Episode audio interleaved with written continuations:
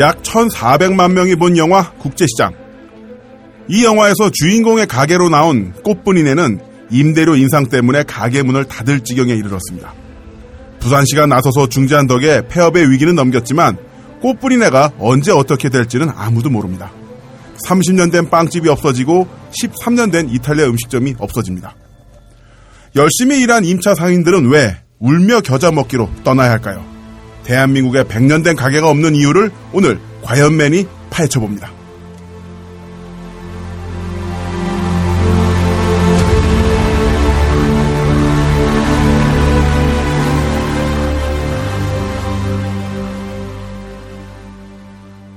안녕하세요. 과연맨 김나물입니다. 아, 오늘 정말 엄청난 소식이 있습니다. 바로 이 과연맨의 최고 핵심 김현진 작가가 드디어 복귀를 했습니다. 김현진, 김현진. 아니 대체 어디가 어떻게 이렇게 아프셨던 거예요? 아, 뭐, 각종 내시경과 초음파와 뭐 이런 거를 했고요. 태어나서 처음 링거도 맞고. 아니 아파가지고 못 나고 이러는 거는 드라마나 영화 보면 공통점이 있어요. 네. 이쁘고 청순해야 돼요. 이쁜 건 이해하는데 네. 좀 청순은 아니잖아요. 청승 맞죠. 그러니까 아이 진짜. 아, 근데 좀 그 개인 프라이버시에 침해가 안 되는 상황 수준까지 좀 말씀해 주세요. 어디가 어떻게 된 건지 좀. 일단 위에 빵꾸가 뚫렸는데. 네. 프라이버시 벌써 침해다. 네. 이 개양인가요? 뭐 그것도 있고요. 아까 김 PD님이 잠깐 얘기했는데 더 우울한 건 이게 이번에 생긴 게 아니라 그 전부터 있었던 거를 이제 알게 된. 오랜. 친구였군요. 네, 오랜 친구였어요. 그래서 아마 다음 주에 각종 검진들의 결과가 나오기 음, 때문에 분명히 그거가 나오고 나면 술을 먹지 말라고 할 것 같아서. 당연히 술을 먹지 네. 말아야지. 어제까지. 빵꾸가 났는데 무슨 술을 마셔요. 네. 그래 어제까지 한번 막걸리를 마셔봤습니다. 네? 아니, 네. 무슨 말씀이세요? 안 되는 조금 거고요. 살아났다고 조금 마셔봤습니다. 아니, 무엇보다도 우리 김현진 작가님의 복귀를 무척 기다렸던 네. 우리 과연맨 팬분들에게 인사 한 말씀 해주세요. 네. 네, 댓글은 늘 달고 있었기 때문에. 하여튼 그동안 걱정해주신 분들 되게 감사합니다. 이제 아프지 않도록 막걸리도 그만 마시고 음. 약도 잘 먹도록 하겠습니다. 음, 좋습니다. 자, 그럼 좀 청취자 반응 한번 살펴봐 주세요. 역시나 현진 작가님의 복귀를 바라는 그런 이야기들이 많았거든요. 네네. 아니에요. 제가 자리 비운 동안 김선님이 너무 잘해주시는 음. 바람에 해시태그 과연맨 좀 달아주세요 트위터에 여기 너무 좋아하시는 분들이 되게 많아요. 네. 최영남님 정치인들 다 없어져야 된다. 하는 일이 뭐가 있냐. 이런 분들 19회 꼭 들었으면 좋겠다. 아, 정치 3부장 네. 말씀하시는 네, 거죠? 까더라도 알고 까야 되지 않냐. 음. 19회 딱 들었더니 필청의 느낌이 오셨다고. 음. 아유, 감사합니다. 저도 보니까 네. 김선민 님이 아, 과연맨 에피소드 17에서 19화까지 연달아 들었는데 통화 내용 어, 좀 당황스러웠지만 이제 그만 까막눈을 벗어나자라고 아는 만큼 더 보이는 법이라고 단편적으로 비교하고 욕만 할 것은 아니라는 생각을 해봅니다라고 또 네. 의견 올려주셨고요.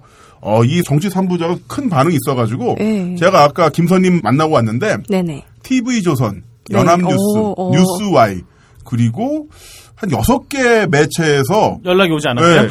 연락 왔어요. 연락이 왔대요? 연락 와가지고 네. 실제로 코멘트를 달아드렸대요. 어, 진짜요? 몇 군데는 출연 요청도 왔는데 출연은 좀 사양을 하셨고 이제 코멘트 달아드리는 거, 오. 뭐, 뭐 이런 이런 사안에 대해서 어떻게 생각하시는가 해가지고 코멘트를 달아드렸다고 하더라고요. 오늘 만우절이라 그런 거 아니죠? 아니 아니 아니, 아니. 만우절 그거 그 오. 드립치는 게 아니라 와. 실제로 그런 매체에 있는 분들이 저희 방송 방송을 들었고 야. 그 방송을 통해서 김선인의 존재를 알게 되면서 어, 코멘트를 따기 시작한 거예요. 이게 좀 지나면 이분 한잔 하실 것 같아요. 어, 야, 아, 대단합니다. 아, 축하드립니다. 정치부장님, 예. 네.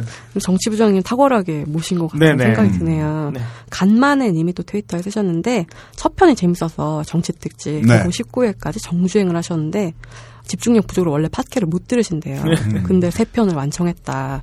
한국 정치, 특히 정치인 혐오증이신 분들에게 강추 네. 넣어주셨어요. 아. 저도 많은 공부가 됐습니다. 네. 그리고 또 현진 작가님의 그 안부를 걱정하시는 분들이 역시나 많았습니다. 어, 파우스티노님께서는 현진 누나 나오는 방송 듣고 싶어요. 엉엉 레알 현진 누나와 전화 박스에 갇히고 싶은 1인이 이렇게 해주셨고요. 예, 이분 어, 그 정말 다음에 또 같이- 다셨는데 그 뭐지? 모쏠이라 저는 새 거예요. 연봉 3천도 괜찮다면 저랑 결혼해요. 라고 다셔가지고, 이분이 용감한 분이네? 이러면서, 예, 연봉 3천이 어디가 어때서 되게 많은 것 같은데? 이러면서, 네. 좋습니다. 라고 썼는데, 밑에, 현진 바라기님이 탈락. 이라고. 탈락. 네. 자, 세 번째 무명 보티셔츠님께서는 지금 누굴 문병갈 처지유 당신이?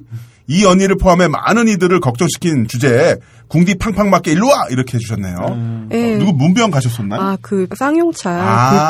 굴뚝 농성이 한 100일을 맞이했을 때 네. 음. 이창규님이 굴뚝에서 내려오셨더라고요. 그래서 이제 밥을 안 해가도 되니까. 근데 이유명원 선생님 우리 방송 출연하셨던 네. 저한테 굴뚝밥상 반찬 값하라고 기금을 주셨거든요. 음. 그래가지고 밥값이 남았잖아요. 그래서 이거를 병원비로 쓰시라고 병문안을 갔는데 음. 그래서 참 여러 가지 얘기도 많이 누가 듣고 누굴 병문한 거예요? 네, 그래서 지금 누가 네. 병문안 가냐 그러시더라고요. 그 융수님께서는요. 네. 요즘 방송 들으면서 느끼는 건데요. 아우 너무 우리 착한 사람 컴플렉스 걸린 거 아닌가요? 우리 답이 아닌 거 알면서도 기본적 예의도 없는 그런 사람들에게 우리는 왜 예의를 차려야 하는지 답답해요. 과이언맨 또 요즘 순위가 낮은 게 저 같은 사람들 때문이 아닐까요? 이렇게 해주셨는데요. 예, 뭐 깝깝하신 거는 뭐 알겠지만 그렇다고 우리 김남훈님이 바로 German suplex 걸고 이럴 수는 또 없잖아요. 네. 네. 과연 순위가 낮은 건 제가 없었기 때문에. 대한민국에서 저머 suplex란 말을 할 수 있는 여성 방송인은 어, 김현진 씨가 유일합니다. 네, 대한민국 유일. 아, 저도 모르게 무심코. 자, 네. 우리 선물 받을 사람, 아, 우리 김현 작가님이 복귀 기념으로 두 분 뽑아주시죠. 예, 트위터를 하시는 분 중에 선정을 해도 되겠죠. 네. 어, 그 좋은 말씀 남겨주신 최영남님. 네. 저희 딴지 라디오 방송별 게시판에 오셔서 이메일 주소 좀 남겨주시면 좋겠고요. 네, 또한 분요. 예, 세 번째 무영보 티셔츠님. 우리 산삼보다 귀하다는 여성 청취자이기 때문에 네. 선물 당연히 가게 됩니다. 네. 선물은 우리 영화 인기 팟캐스트죠. 딴지 영진공 방송 내용을 책으로 묶은 귀로 보고 눈으로 듣는 영화 이야기 딴지 영진공. 이번에 나온 따끈따끈한 신간이에요. 요거를 받으시도록 꼭 딴지 라디오 게시판에 이메일을 남겨주십시오. 네. 자, 그리고 광고 관심 있으신 분들은요, 마켓.딴지 골뱅이 gmail.com으로 어, 내용을 보내주시면 저희가 또 친절하게 안내를 해드리도록 하겠습니다. 자, 그리고 오랜만에 김현진 작가님이 복귀한 기념으로 크, 이슈타그램 이 코너 기다린 분들 참 많으셨습니다. 자, 부탁드릴게요. 별로 그렇게 기다리지 않았을 것 같은데. 네. 아, 예의 좀 차려봤어, 네, 진짜. 아니, 뭐 이렇게 예, 왜 그래요 새삼스럽게.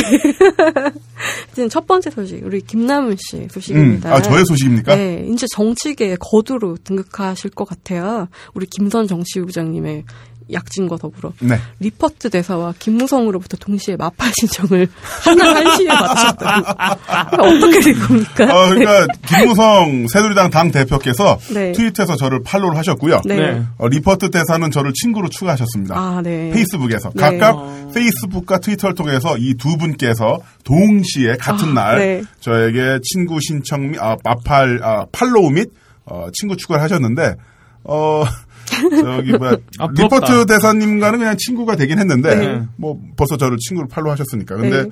어, 차마자 김무성 대표님을 팔로우하기 좀 그래서 그냥 이렇게 외발하기로 놔뒀습니다. 아, 네. 음. 아, 외팔 하도록. 아, 마팔은 해주시지 않으셨. 네, 네. 그렇습니다. 아. 딱히 뭐 거기까지는. 네. 예의를 거기까지는 차릴 수가 네. 없었기 때문에 어쨌든 앞으로 우리 정치권 행보가 기대됩니다. 뭘 기대해요? 어디까지 팔로우 할 것인가. 가만히 있을 거예요. 그리고 아 이거는 좀 약간 지난 이슈인데도 아직까지 충격이 가시질 음. 않아요. 대한민국의 청년이 텅텅 빌 정도로 한번 해보라. 중동 일자리를 구하라. 이런 발언을 대통령께서 하셨잖아요. 박근혜 대통령께서 네. 한국 청년회의소 그 회원분들 모셔다 놓고 이런 말씀하셨죠. 네. 예. 그걸 보고 어느 네티즌이 지적을 하시더라고요. 트위터에 게임하지 마, 야동 보지 마, 중동 가서 일해. 애는 낳고 가. 아, 되게 곤란해요. 전 중동 일자리가 뭘까 생각해보다가 할렘에 어떻게 찌끄레기라도 갈 수 있을까 생각했더니 진짜. 거기도 4 명까지만 된대요. 뭐가 네 명까지 그 돼요? 할, 그러니까 설을 4 명까지만 썼대요. 그래가지고, 이거는 참. 뭐야, 어, 어렵- 어디까지 가는 거야. 아, 현진 작가, 어렵다. 저 링겔이 좀 놔드려줘. 자, 그런데 그 중동의 상당수의 나라들이 사우디아라비아를 비롯해서 네. 여행 자제, 여행 유의, 어, 여행 여행, 금지 국가거든요. 네. 지금, 지금 나오네요. 레바논 여행 자제 국가, 음. 바레인 여행 유의 국가, 사우디아라비아 여행 자제 국가, 네. 시리아 여행 금지 국가, 예멘 여행 금지 국가, 요르단 여행 유의 국가, 이라크 음. 여행 금지 국가, 쿠웨이트 여행 유의 국가, 터키 여행 자제 국가. 어떻게 가라고? 그냥 무슨 IS에 들어가라는 어휴, 게 아닌가. 아, 그러게 네. 그냥 되게 그랬어요. 자, 저 또 궁금한 소식이 있습니다. 바로 김현진 작가께서 직접 가셨었죠. 네. 아, 뭐, 할렘이요? 아니요, 네. 이창근 씨요. 아, 네, 네. 네. 네, 아까 잠깐 말씀드린 것처럼 이창근 씨 쌍용차에서 굴뚝 농성하고 계셨는데 100일 만에 굴뚝에서 내려가셨어요. 네. 그래서 이제 병문안 가서 안부를 여쭸더니 아 외롭지 않냐. 그 전에 음. 여쭤봤을 때는 아 괜찮다 이렇게 음. 밝으셨는데 너무 외로웠다. 네. 그리고 사측에서 이쪽에 들어올 것 같아서 그 100일 동안 단 하루도 편하게 잠을 주무셔 본 적이 없으시다고 그러시더라고요. 그래서 결국에 이걸 지쳐서 내려왔다 이러기보다는 분명히 인명 사고 같은 게 발생할까봐 이분이 다치거나 아니면 이제 들어오는 과정에서 혹시 밀치기라도 하면 그 음. 높은 데 사다리에서 떨어지거나 하면 네. 또 이제 노조에 큰 부담이 되잖아요. 그렇죠. 그런 것 때문에 고민이 되게 많으셔가지고 결국에 내려오셨다고 음. 얘기를 들었어요.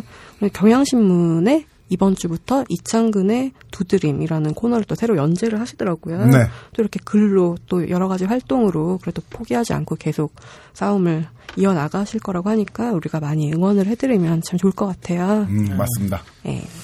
자, 그리고 예. 또 보니까 지난 20일 이런 제목이 있는데 이건 어떤 주제죠? 예, 지난 20일 하동군 화계면 쌍계초등학교 아하. 전교생이 37명인데요. 36명이 등교를 거부했다고 합니다. 음, 무상 급식 때문인데요.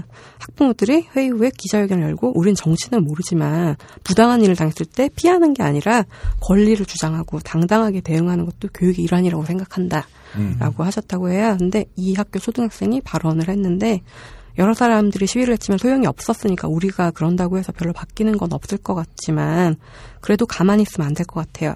우리 식판은 우리가 찾겠어요. 이런 발언을 했다고 해요. 야, 우리 식판은 우리가 예. 찾겠다. 아 정말. 멋지다.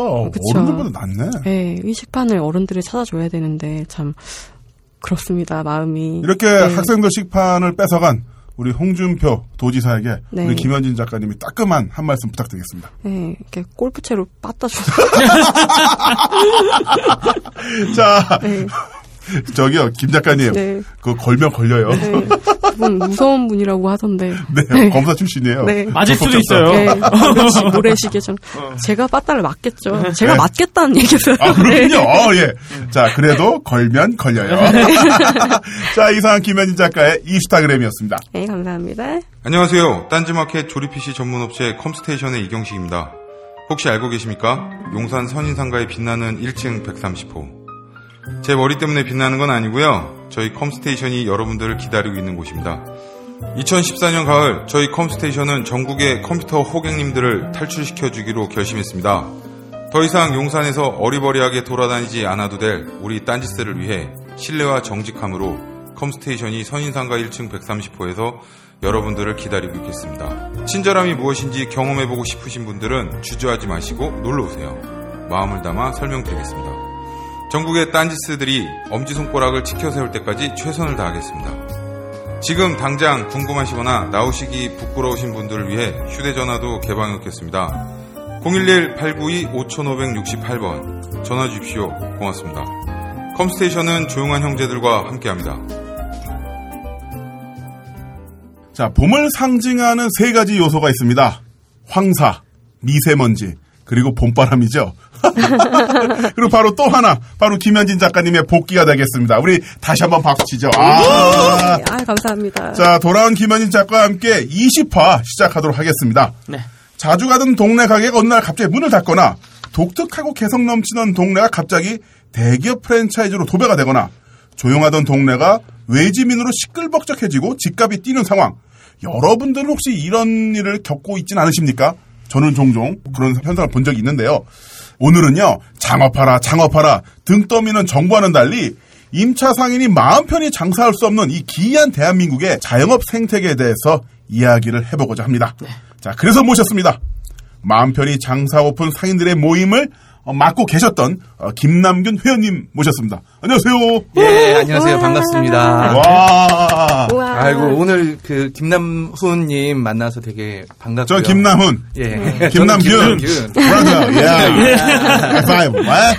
What's up, man? 그 다음에 김현진 씨 같은. 경우에는 네. 그 저희 카페에 단거리 이동해서 아. 네, 오늘 네. 너무 반가워. 저 처음 봐. 예, 예. 김태용 PD, 네. 그 다음에 김남균 회원님, 네. 김남훈, 김현진. 이게 뭐지 지금? 사김 씨인데요? 저기 김태형 어디 김 씨요? 전 남산에서 돌 던지면 맞는다는 김혜김 씨. 김해 김 씨. 저도 저도 같이 맞겠습니다. 현진 씨는 어디에요? 네, 저는 김재규와 같은 김영김 씨죠. 아. 반골의 피가. 저는 상산 김 씨. 예? 상산. 어우, 상산이요? 네, 완전 희귀 희귀성이에요. 조자룡 아니에요? 조자룡? 저 살면서 두 명 만났어요. 오, 상산 김씨. 김씨? 네. 어. 자, 저. 우리 김 씨끼리 오러바웃 김 씨, 어, 네. 김 씨들끼리 아, 한번 이야기 나눠보고 가는데, 자, 우리 김남균 회원님, 네네. 어, 좀더 본인 설명을 자세하게 좀 해주시죠. 예, 저는 그 맘 편히 장사하고 싶은 상인 모임, 예, 줄여서 맘상모고요. 맘상모에 이제 초대 공동대표를 했었고, 작년에는 이제 학술국장으로 있다가 지금은 평회원으로 네. 활동을 하고 있습니다. 감동됐구나. 네, 네. 전락한. 공금 유용하셨나요? 아, 아니요. 다 이제 또 더 열심히 하시는 분들이 네. 계셔가지고 더 열심히 하시는 분들한테 음. 뭐좀 맡겼고요. 그 다음에 최근에는 그 골목 사장 생존법이라는 예, 책을 써가지고 이 자리에 나오게 됐습니다. 네. 네. 그 책 이야기는 저희가 또 한번 여쭙긴 네, 하겠고요. 네, 네. 그 맘상모라는 단, 단체는 언제 생긴 건가요? 맘상무는 지난 2013년에 네. 예, 우연히 생기게 됐어요. 음. 어. 예, 그 제가 하는 축제가 있는데 그 축제에서 이 우리나라 상가 임대차 보호법과 비슷한 네. 일본의 차지차가법과 우리나라의 상가 건물 임대차 보호법을 비교하는 세미나를 열었었는데 네. 그때 이제 피해 상인들과 그다음에 변호사와 뭐 이런 음. 분들이 오셔가지고 같이 세미나를 하고 난 후에 모임을 만들게 음. 되었어요. 근데 네. 그때만 해도 이런 그 상인들 모임들이 꽤 있겠지라고 생각을 했는데 저희가 이제 유일한 없었어요? 네? 없었어요. 전혀 없었더라는 와. 거에 굉장히 놀- 그러니까 이익 단체는 있는데 비영리 단체는 네. 처음이었었죠. 아.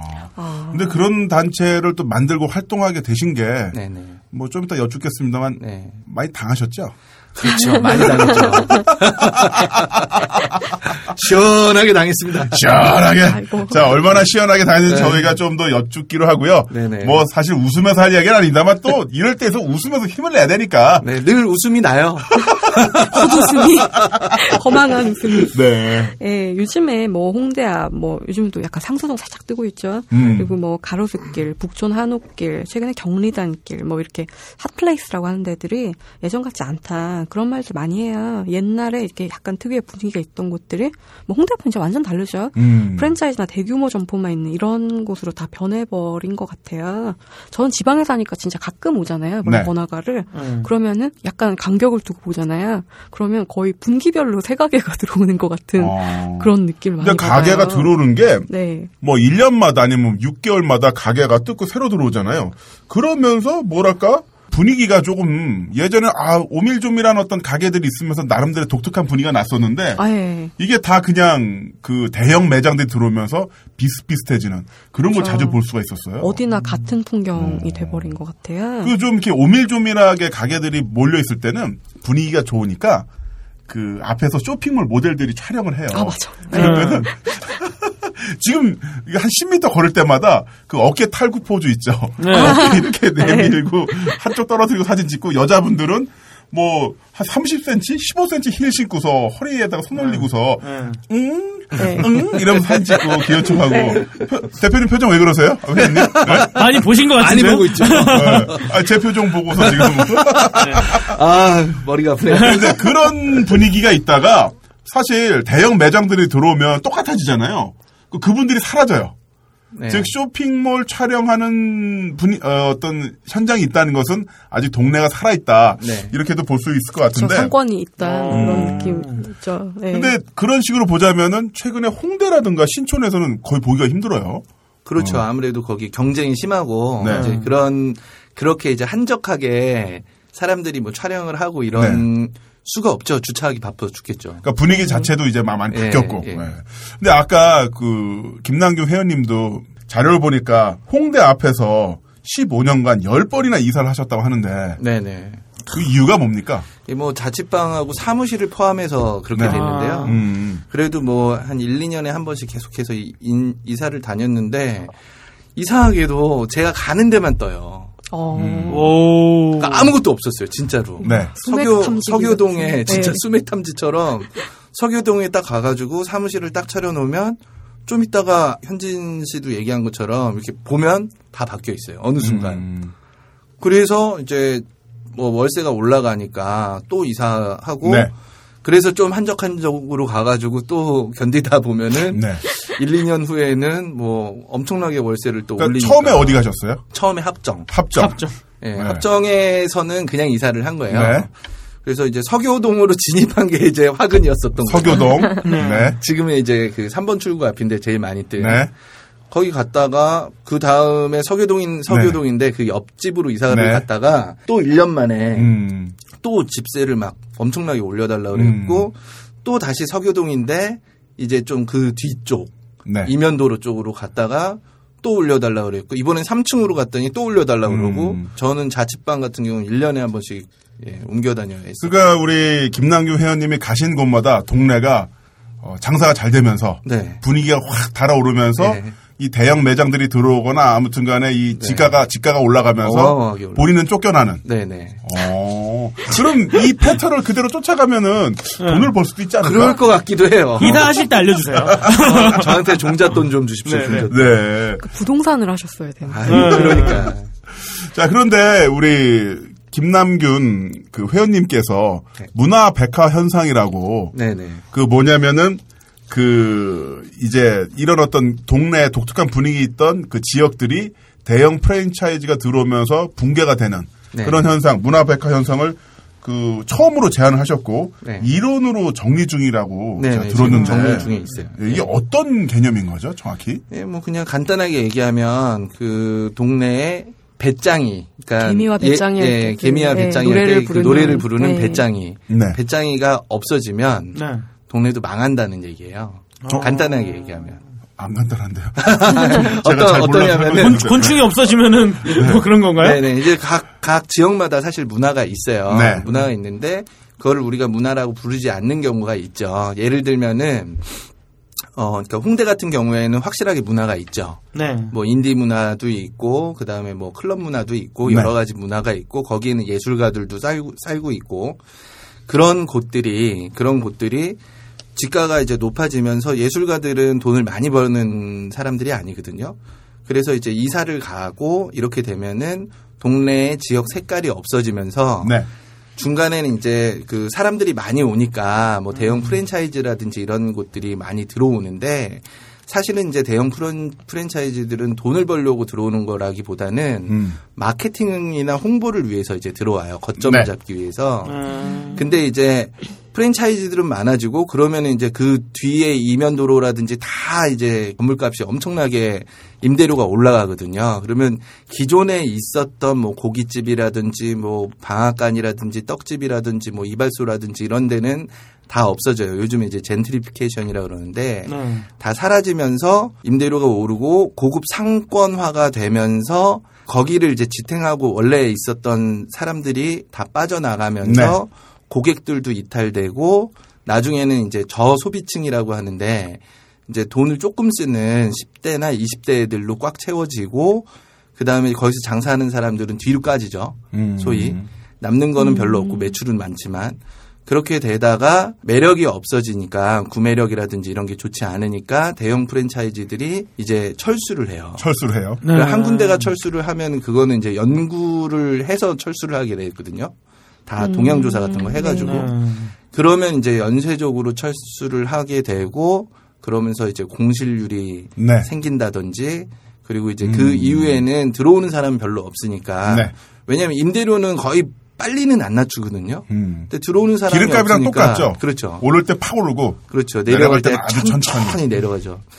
그렇게 되면서 이 사람들도 건물주도 다른 데에 투자하던 것들이 있거든요. 여기가 네. 잘 회전이 되면.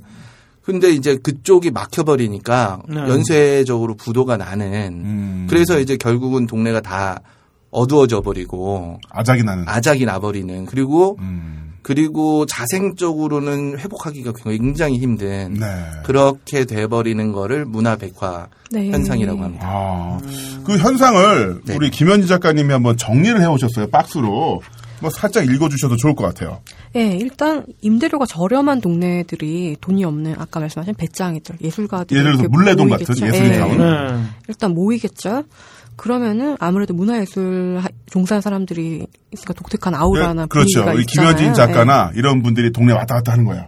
그럼 동네 분위기가 어, 화사해지겠죠. 예. 네? 별로 막걸리 냄새 많이 날 네. 것 같은데. 네. 하여튼 그러니까 이런 사람들 때문에 분위기 때문에 유동 인구가 일단 늘어나고요. 그렇죠. 어, 저 김현진이 있다 보러 오겠죠.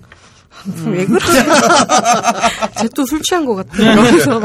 그럼 이제 조그맣게 조그맣게 상권이 형성이 되고요. 네. 그러면 유동 인구가 2차적으로 증가를 하면 이때부터 살살 본격적인 상업화가 시작된다는 그렇죠. 거죠. 어, 이제 뭐 허핑턴 포스트라든가 아니면 기타 잡지 여러 매체 네. 핫플레이스 여기 가면 아주 독특한 가게들이 있다. 또 이 동네 또 쇼핑몰 그 모델들이 와서 어깨를 네. 탈구시킨 포즈로 예, 촬영을 합니다. 엎드려면서, 예. 그 때를 이렇게 전후해서 임대료가 1차적으로 과열이 이제 된 건물주. 사장님들께서 옥사서 딱 내려보다가 뭐야? 어 분명히 여기 조그만 삼겹살집 있었는데 사람들이 줄 서서 밥을 먹네. 야 이거 뭐지? 내가 월세 50 받는데 에이 확 200을 올리자. 이런 생각 을 갖게 되는 거죠. 그러면은 더 이상 예술가들은 거기에 살 수가 없으니까. 그렇죠. 일단은. 네. 임대료가 오르면서 예술가들이 살고 있는 조그마한 어떤 원룸이라든가 이런 데도 이제 가격이 올라가면서 이제 김현진 작가가 이제 천안으로 내려가기 시작합니다. 그래서 이주를 시작하면은 본격적으로 대기업 프랜차이즈들이 이렇게 들어와요. 아까 그렇죠. 말씀하신 것처럼 거기에 있는 어떤 분위기 그런 걸 선점하는 그런 게 있을 것 같아요. 음. 네, 그래서 어, 대형 프랜차이즈 무슨 무슨 베네 무슨 무슨 벅스 이런 데들이 와서 어, 건물주랑 이제 다이다이로 맞다이를 뜨죠. 네. 어, 저희가 임대료를 팍 올려드릴 테니 일정 다 텁시다. 삼겹살집이랑 떡집, 편의점, 아 저기 구멍까지 다 내보내고 우리 통으로 제가 쓸게요. 그 내보낼 때도 원스톱 서비스라고 그래가지고 그쪽 네. 법무팀이 다 해결을 해줘요. 아, 네. 네. 아. 소송 문제까지요. 네. 그렇구나. 아유. 자 이렇게 되면서 또 어떻게 되죠, 김 작가님? 네, 임대료가 2차적으로 굉장히 또 이렇게 오르고요. 그렇죠. 왜냐하면 네. 저쪽에 있는 김태용 사장네는 어, 김태용 건물주는 1층에 무슨 무슨 벅스가 들어오면서 월세가 천이야. 근데 나는 어라? 나도 똑같은 건물인데 나는 영세 사업자가 들어와 있다 보니까 월세 500밖에 안 들어와. 그러면 빡이 돌겠죠. 나도 네, 올려야겠다. 그렇죠. 네. 뭐안 올릴 사람 누가 있겠어요. 네. 그 상권 과밀 지역으로 되고요. 이제 또 유통 인구가 3차적으로 증가를 하는데 그래도 아직은 네. 들어오긴 해요, 사람들이. 네. 네. 근데 이때는 살살 저소비층이 들어와요. 이게 음. 뭐 저소득층이라는 얘기가 아니라 음, 10대, 저소비층. 20대 초반 네. 이런 친구들 이렇게, 이렇게 구경은 많이 하는데 돈을 안 쓰니까 구매력이 오더 없잖아요. 그 가로수길도 그렇잖아요. 네. 아니면 이태원 경리단 길도 보면은 굳이 거기까지 와서 먹는 게 2,500원짜리 커피랑 1,000원짜리 추로스? 추러스. 네. 그거 네. 하나 먹고 그러니까 5,000원 쓰고 가는 거예요, 하루 종일 거기서. 그쵸. 하루 종일 앉아갖고. 음. 그러면서 살살 좀 이렇게 불건전 영업이 확산이 되고요. 네. 그리고 이- 이 불건전 영업이라는 것은 뭐 불건전한 의미도 있습니다만은 그 아무래도 비싼 임대료를 감당할 수 없는 기존의 사업자들이라든가 이런 분들이 결국은 그 저렴한 식자재를 쓴다거나 아니면 그쵸, 이런 네. 식으로 영업을 한다는 거죠. 그렇죠. 네. 그리고 이때쯤 슬슬 매력이 없어지니까 음. 대기업 프랜차이즈가 철수를 하는데 아까 말씀하신 것처럼 좀 연쇄적으로 또 연구를 많이 했기 때문에 사사삭 음. 사라지면은 아무래도 빈 점포가 생기죠. 그렇지만 가격이 이제 임대료가 뭐 천천히 이렇게 내려가고 연쇄적으로 부도가 나고 네. 그럼 그 지역이 덩덩덩 비는 그 상황을 좀 더 이제 설명을. 드리자면은 네. 음 이제 대기업 프랜차이즈 빠져요. 빠지는데 문제는 이 건물주 분들이 우리 아까 김태용 건물주께서 네네. 1층에 무슨 무슨 벅스가 들어오면서 월세 천만 원이 생기니까 어 여기에 어 나 그러면 이제 나도 이제 돈 더 벌어서 아예 마이바우도 한번 사봐야겠다 이런 꿈에 평촌에 땅을 샀습니다. 네. 어, 왜냐면 무슨 무슨 벅스가 매달 천만씩 꽂아주니까 은행에 대출을 받아서 땅을 샀는데 무슨 무슨 벅스가 갑자기 빠져버렸어요. 네. 그래가지고 분명히 나는 건물도 있는데 어 저기 어, 물레동에 건물도 있고 평촌에 땅도 있는데 빚이 몇십억인 거죠. 갑자기. 어. 그렇죠, 갑자기. 근데 이자 낼 돈도 없어. 네. 그러면서 이제 붕괴가 되는 겁니다. 그래서 결국 어, 다 팔고 빚을 진 채 딴지일보에서 제작 피두리를 하게 되는 거죠. 네. 아, 이거.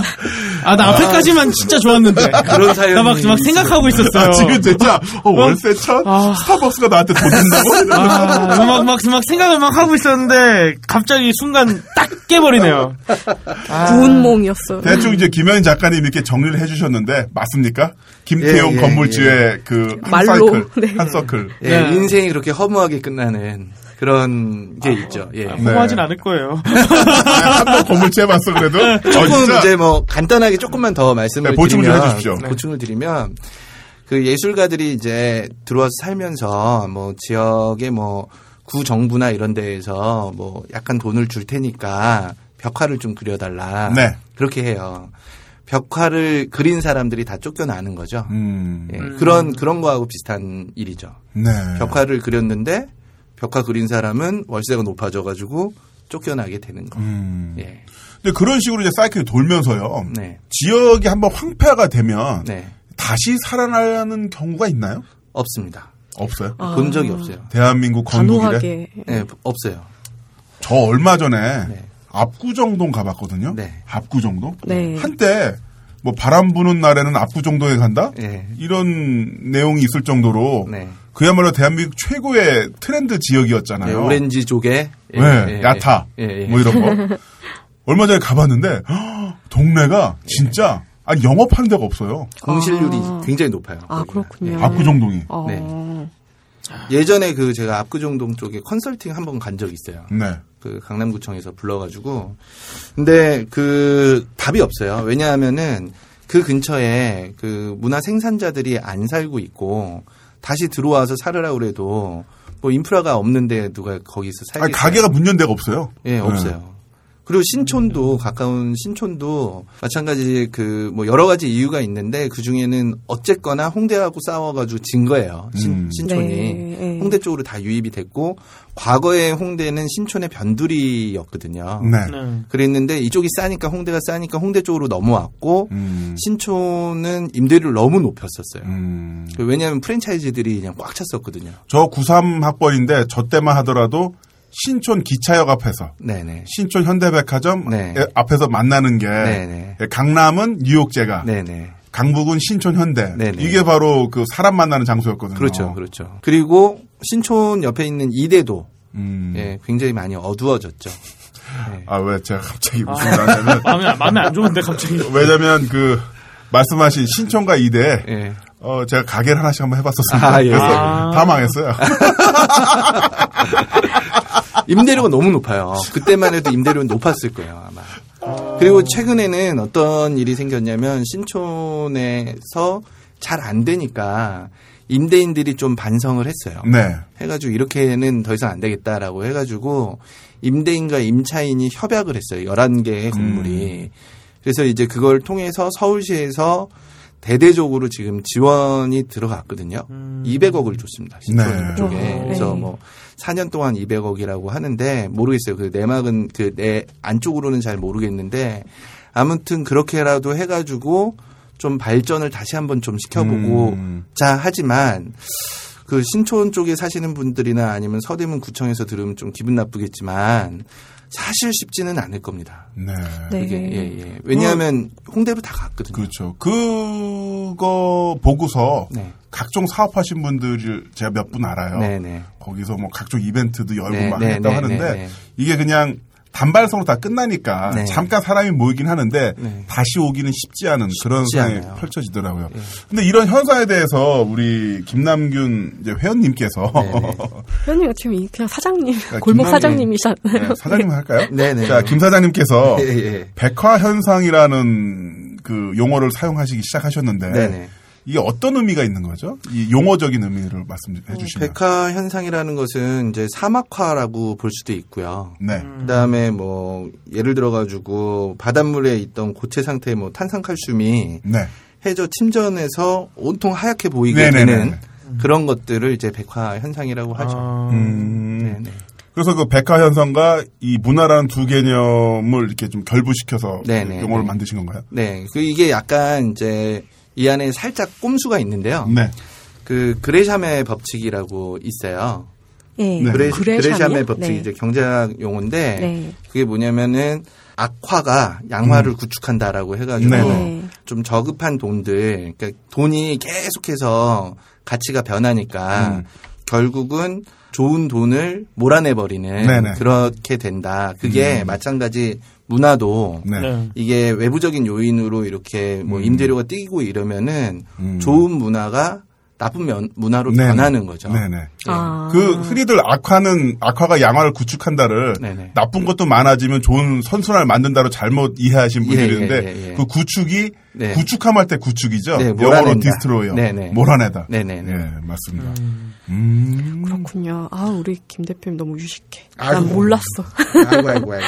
네. 우리 예술가들이 상권의 주요 요인이라고 꼽으셨는데, 네네. 그럼 만약에 그런 예술가들 없이 유동 인구가 늘고 상권이 생기고 이런 게 가능할까요? 아, 물론 가능은 해요. 네. 예를 들어 가지고, 그러니까는, 어, 뭐, 명동이라든지, 사실은 근데 명동도 아, 네. 그 문화가 생겼던 발원지기도 한데, 그러니까, 예. 예, 예. 그러니까 예를 들어가지고 교통의 편의성이라든지, 네. 근처에 이제 숙박업소라든지 이런 것이 좀 많이 있는가. 그 다음에 뭐, 그러니까는 관광객들이 많이 오거나 네. 이러면은 우리가 흔히 알고 있는 예술 문화가 없더라도 뭐가 좀 싸고 이래가지고 음. 자주 오고 이럴 수는 있죠. 그렇지만 그것도 한계는 있어요. 왜냐하면 음. 근처에 비슷한 데가 생겨가지고 서로 경쟁을 하다 보면은 네. 한쪽이 깨지게 될 수도 있거든요. 그러니까는 음. 명동이라고 해가지고 영원할 수는 사실은 없어요. 굉장히 특수한 것 같아요. 예, 굉장히. 특수한 예. 경우이고 나머지는 거기에 예를 들어가지고 뭐 전집이 맛있다든지 음. 음. 그것도 하나의 문화잖아요. 네. 네. 부대찌개가 맛있다든지 음. 그것도 하나의 문화고 근데 이제 음식으로만도 조금 모자르죠. 네. 그 안에 영혼처럼 스토리텔링이 들어가야 되는데 그 스토리텔링을 만드는 사람들은 사실은 음. 우리 옆집 아저씨이기도 하지만 네. 뭔가 자기만의 특수한 어떤 것들을 계속해서 생산해내는 음. 그런 예술가들이죠. 그리고 예술가들이 흔히 예술을 하기도 하지만 흔히 하는 일은 술을 마시는 일이잖아요. 예, 소비를 잘하죠. 예, 예. 어, 저기 전집에 가면은 네. 에세이집을 여러 권낸 미모의 여류 작가가 술을 마시고 있어. 예. 김현진 작가라고. 또 예. 꽐라가 됐군. 또. 꼴라가 네. 됐군. 네. 음. 근데 그냥 술만 마시는 게 아니고 한 번씩 에세이집도 내고 네. 팬층도 생기고 음. 그다음에 음악 하는 사람들은 음악을 하게 되고 네. 그림 그린 사람은 그림을 하고 음. 또 그들끼리 재밌게 놀고 또 예, 하니까 놀거리도 만들고. 그게 너무 재밌어 보이는 또 다른 일반인들이 사람들이, 유입이 네. 되면서 네. 일상에서 지친 마음들을 같이 풀어가는 거죠. 음. 그런 스토리텔링들이 빠지면 음. 사실은 재미없어서 어디 안 가게 되죠. 그런 스토리텔링이 빠지면 그냥 편의점이랑 똑같은 거죠. 똑같은 거죠. 네, 네, 그냥 네. 술 파는데 네. 아니면 뭐 그냥 과자 파는데 네. 뭐 별다른 의미가 없어지는 건데 그렇죠. 자 이렇게 문화 백화 현상이 일어날 때마다 그 지역에 살고 있던 원래 그 문화를 만들었던 어 아까 예술인도 있습니다만 그 예술인과 더불어 생활을 같이 했던 임대 사업자들 네. 그러니까 세를 내고 네. 그 장소를 빌려서 사업을 네. 하던 네. 그 영세 사업 어, 사업자들도 네. 같이 떠나가게 되잖아요. 그렇죠. 그렇죠. 그 떠나가게 될 때 가장 큰 문제가 바로 권리금이거든요. 그렇죠. 권리금. 네. 두둥. 드디어 나왔습니다. 맞아요. 맨날 한번좀 들어는 봤는데 뭔지를 잘 모르겠어요. 권리금. 예. 네. 네. 정확하게 권리금이 뭔가요? 그러니까 뭐 권리금이라는 것은 이런 거죠. 그러니까 어떤 할머니가 한 50년 동안 식당을 했어요. 네. 근데 뭐 여러 가지 뭐 그 안에 레시피가 있는데 이거를 갖다가 뭐 아들도 안 한다 그러고 딸도 안 한다 그러니까 제 3자한테 넘겨요. 음. 근데 할머니가 이제 노후 생활도 해야 되고 이러니까 내가 너한테 이런 기술을 갖다가 주고 그다음에 손님들도 많이 와 있으니 음. 너는 안정된 삶을 살 테니 임대료를 제외한 나머지에 대한 부분을 나한테 좀 보상 좀 해다오. 음. 이렇게 된 게 아마 권리금일 거예요. 근데 이제 권리금이라는 것이 여러 가지 형태가 있어요. 네. 여러 가지 형- 형태가 있는데 보니까 뭐 바닥 권리금, 영업 네네. 권리금, 시설 권리금 네네. 뭐 이렇게 돼 있더라고요. 네네. 이 바닥 권리금이라는 것은 사실은 이게 조금 무형의 권리금인데요.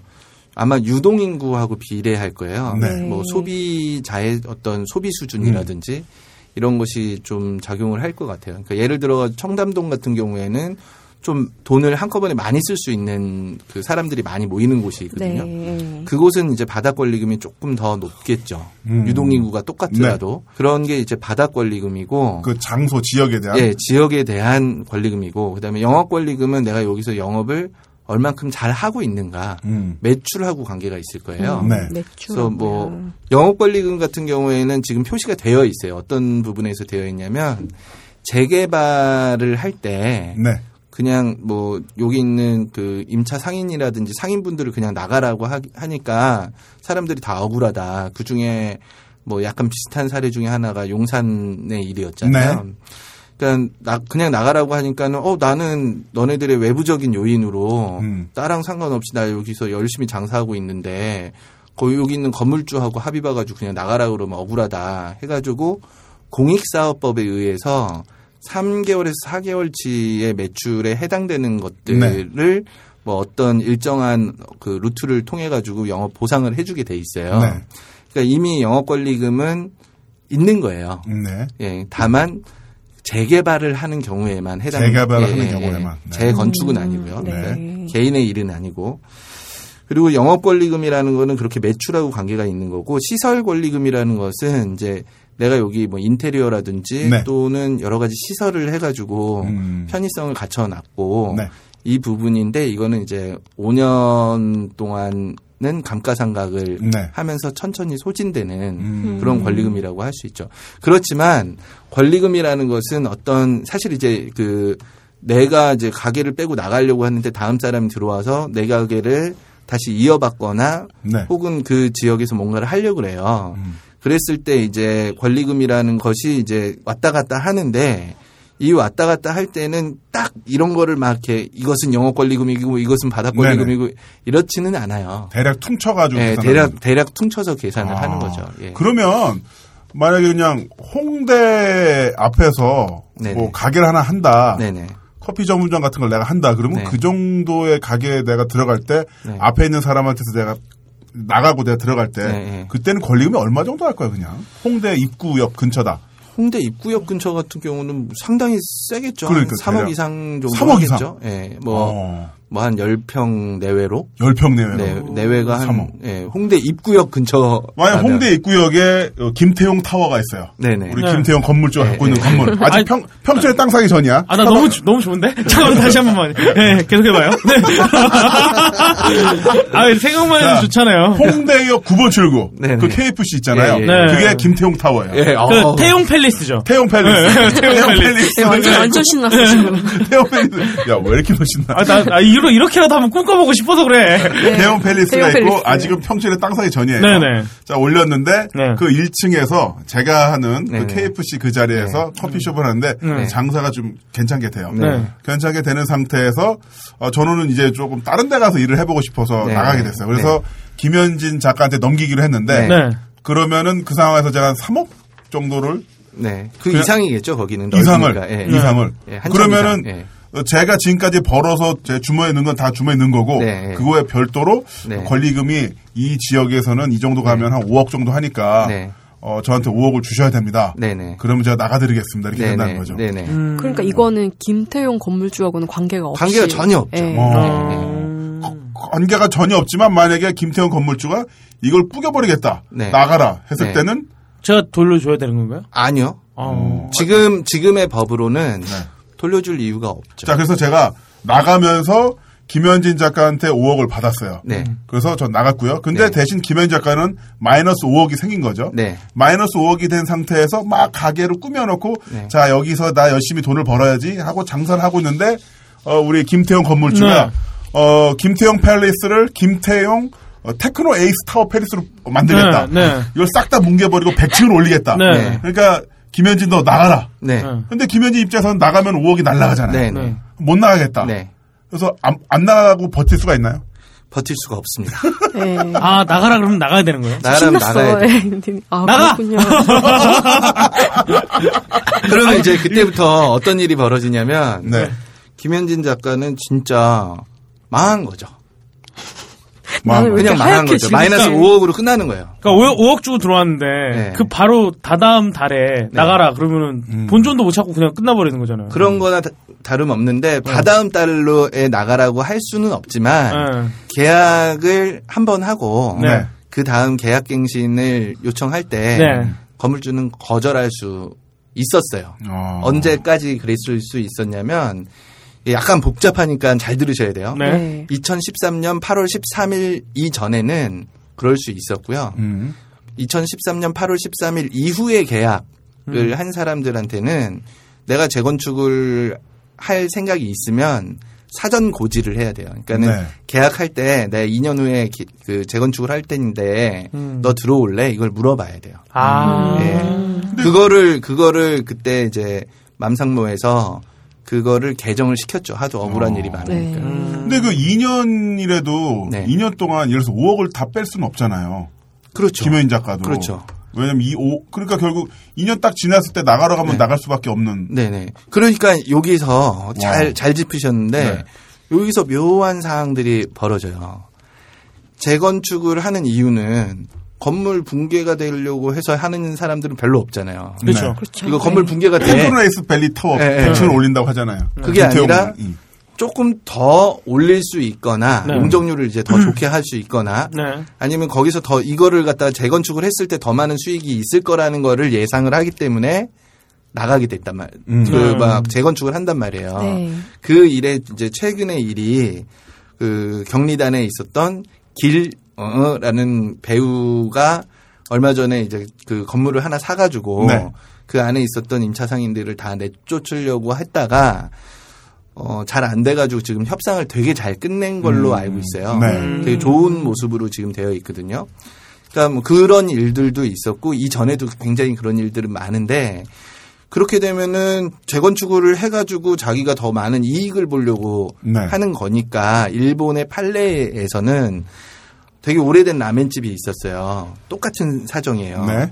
근데 이제 재건축을 하겠다고 나가라고 하면서 우리처럼 그냥 나가라고 한 것도 아니에요. 예의 있게 우리 돈으로 한 8억 정도를 주면서 어. 네. 내가 8억을 보상을 해줄 테니까 나가세요. 이랬더니 못 나가겠다고. 난 여기서 음. 지금 오랫동안 장사를 했는데 네. 몇십 년 동안 했는데 그냥 나가기 8억 가지고 말도 안 돼. 이렇게 한 거예요.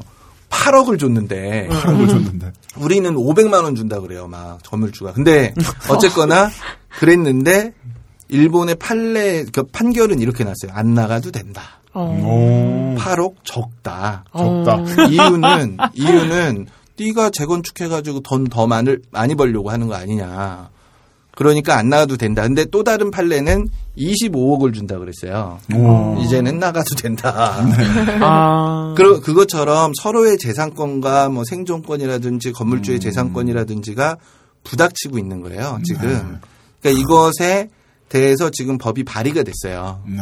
그래서 지금 국회에서 잠자고 있는데 낮잠 되게 오랫동안 지금 자고 있는데 그런 애들은 좀 깊이 자더라고요. 예, 아유, 깊이 잠들고 있어요. 그래서 숙면을 취하시고. 지금 그 서영교 쪽 의원 사무실에서 발의를 했고 그 재건축을 할 때도 보상을 해줘야 된다. 건물주가. 예, 그러니까 음. 재개발처럼 공익사업법에 의해서라든지 네. 뭐 다른 방식으로 음. 영업 보상을 해주든가 아니면 재건축이 끝나고 다시 한번 영업을 하게끔 음. 그렇게는 해줘야지 되지 않겠느냐. 왜냐하면 네. 이 사람들은 어디다 기댈 데가 없잖아요. 그렇죠. 네. 예, 예.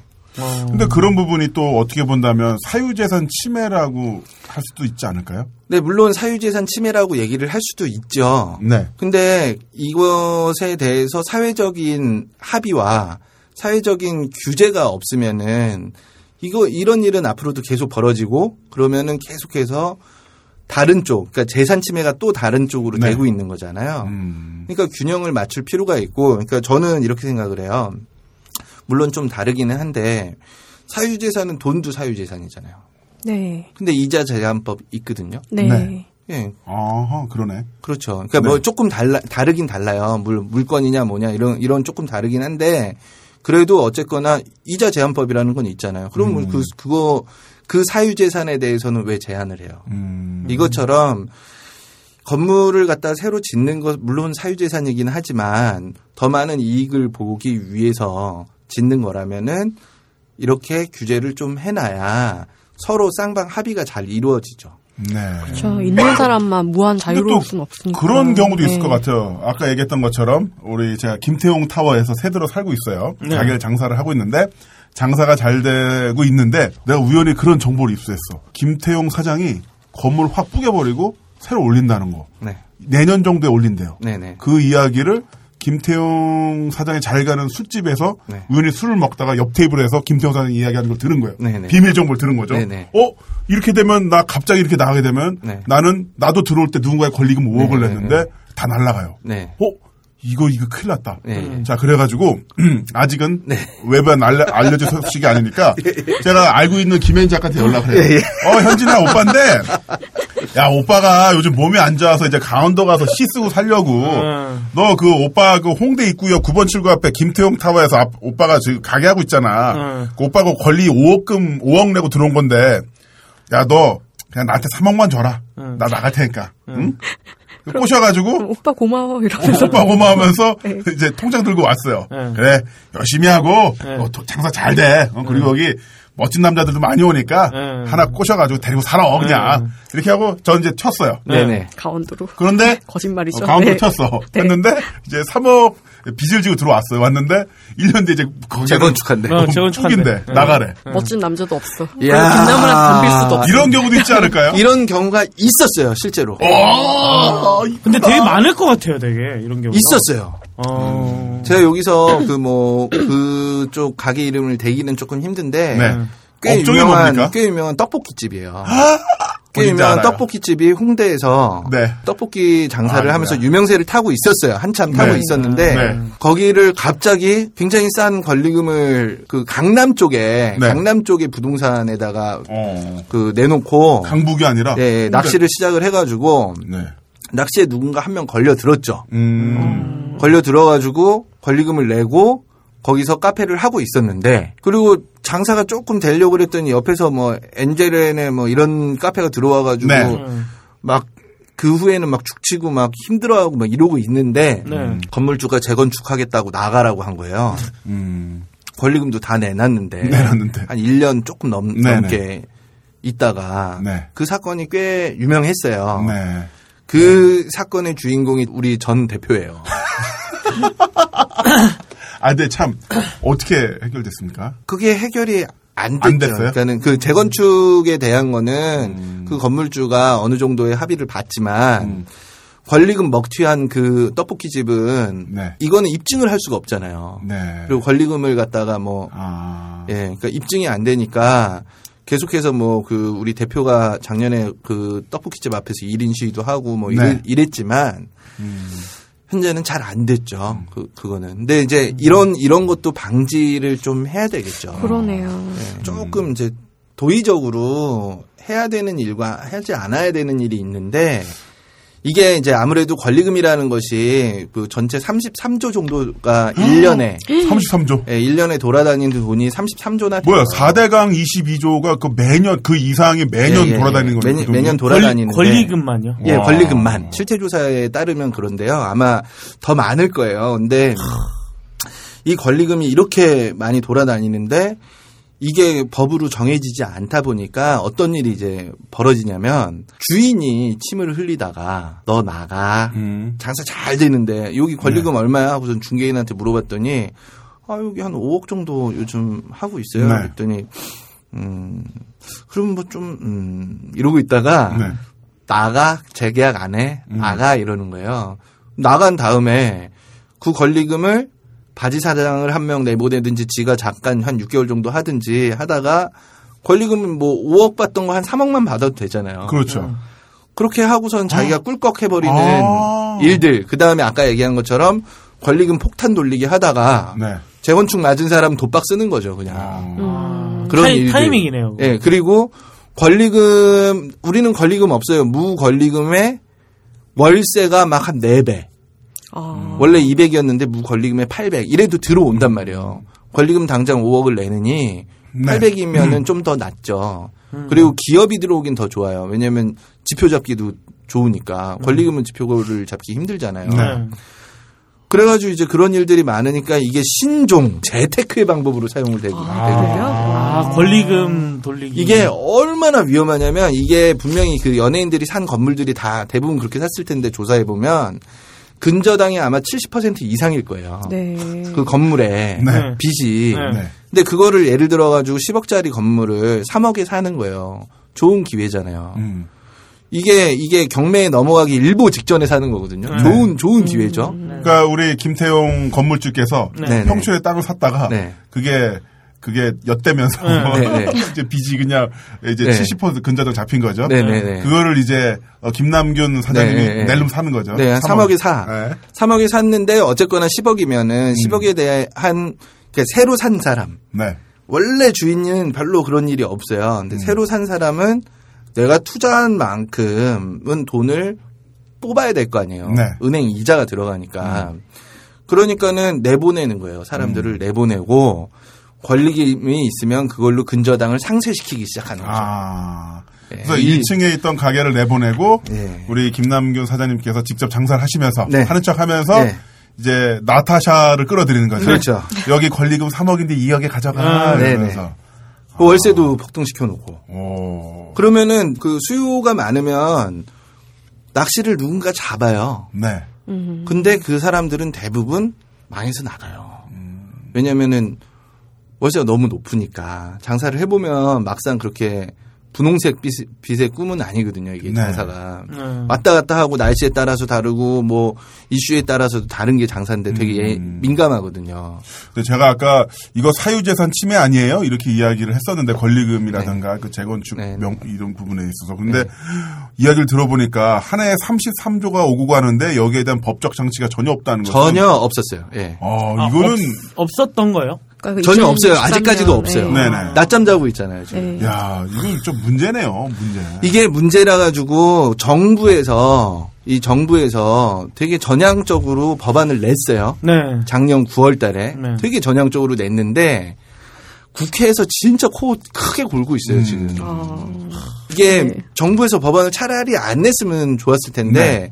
정부에서 법안을 내자 건물주들은 빨리 내쫓으려고 하는 거예요. 아, 아. 예, 이, 이 법의 법의 보호를 임차인들이 받기 전에, 전에, 예. 빨리 내보내자. 내쫓, 내쫓고 그 다음에 임차인들 중에서는 이 점포하는 분들 중에서는 이 법이 음. 통과가 된 줄 아는 분들도 되게 많아요. 어이구야. 권리금 이제 법으로 보장되잖아 이렇게 되는 경우도 많단 말이에요. 김현희 작가가 내 돈 3억 보장되는 거야 이러면서 어, 그렇게 생각하는 분들도 많아요. 자고 지금 있거든요. 헷갈려요. 네. 그렇겠네요. 자고 있습니다. 예. 자고 있는데 법에 대해서 조금만 더 설명을 드리면 권리금의 권리금 보호법, 권리금 보호법이라기보다는 권리금 약탈 방지법이고요. 아, 네. 네. 건물주가 임차인한테 권리금을 줄 거는 별로 없어요. 그러니까 재건축에 재건축을 할 때 권리금을 좀 보장을 해줘라. 다른 데 가서 또 장사할 수 있게끔 네. 음, 요 정도만 그 민주당에서 발의를 했고 나머지는 다 똑같아요. 그 새누리당이 발의 새누리당의 우리 또 김진태 의원님께서 아, 예. 춘천. 그, 예, 예, 예. 정부 법안을 갖다가 받아가지고 발의를 하- 했는데 법사위. 아, 그분이 그러셨어요? 예. 가끔 제정신 야, 저, 예, 예, 예. 아, 이- 이- 칭찬해줘요. 네. 야, 멋진 분이에요. 예, 사랑합니다, 아유, 의원님. 예. 예. 아, 저도 좋아합니다. 예. 네. 아유, 땀은 조금 나지만. 네. 근데 아무튼 발의를 해가지고 되게 좋은 법을 발의를 했어요. 서로, 서로. 네. 그러면 둘 중에 한 명 양보를 해서라도 빨리빨리 이걸 통과를 시켜줘야 선의 피해자들이 안 나타난단 그렇죠. 말이에요. 네. 계속 지금 우리한테 계속 전화는 오고 있거든요. 네. 네, 근데 이거는 건물주한테 해야 되는 거 거의 없어요. 전체 그 33조 중에 96%는 임차인과 임차인의 아. 사인 간의 거래예요, 그냥. 네. 나머지 4%가 기타인데 이 4% 중에 한 절반 정도, 그러니까 즉 한 2% 정도는 건물주가 꿀꺽하고 있다 이렇게 음. 생각을 하고 있어요. 그 2% 때문에 만드는 건데 그 2%가 소위 우리가 다 알고 있는 거리에서 벌어지고 있다는 네. 거죠. 네. 근데 그 2%를 그만 아, 그, 어, 그냥 놔두니까 네. 사인과 사인 간의 거래, 임차인과 임차인 간의 거래에서도 네. 어, 김남훈과 김현진의 거래에서도 사고가 일어나는 거고 일어나죠. 먹튀가 네. 일어나는 거고 네네. 그러니까 어쨌든 그 선도적으로 이 부분을 잡아 틀어야만 네네. 나머지 거래들도 투명해지고 네. 안전이 보장될 텐데 네. 그 부분이 지금 안 되고 있다는 거죠. 네네, 그렇습니다. 네. 그런데 저희가 알기로는 이미 상가 건물 임대차 보호법 뭐 이런 게 법이 있잖아요. 있죠. 네, 법이 있죠. 예, 예. 예. 근데 이게 조금 별로 별 구실을 못 하나 봐요. 아, 예. 우리나라 상가 건물 임대차 보호법의 롤 모델이 음. 일본의 차지 차가법, 그러니까는 차지 땅을 빌리거나 발음에 유의해 주세요. 예. 차지 땅을 빌리거나. 차가 집을 빌릴 때 쓰는 법이 있어요. 차지 차가. 네. 네, 차지 차가법이라고 우리의 임대차 보호법하고 비슷한데 일본의 경우에는 보호 기간이 없어요. 에? 없어요. 어. 그냥 없어요. 무한대요, 무한대. 무한대. 예.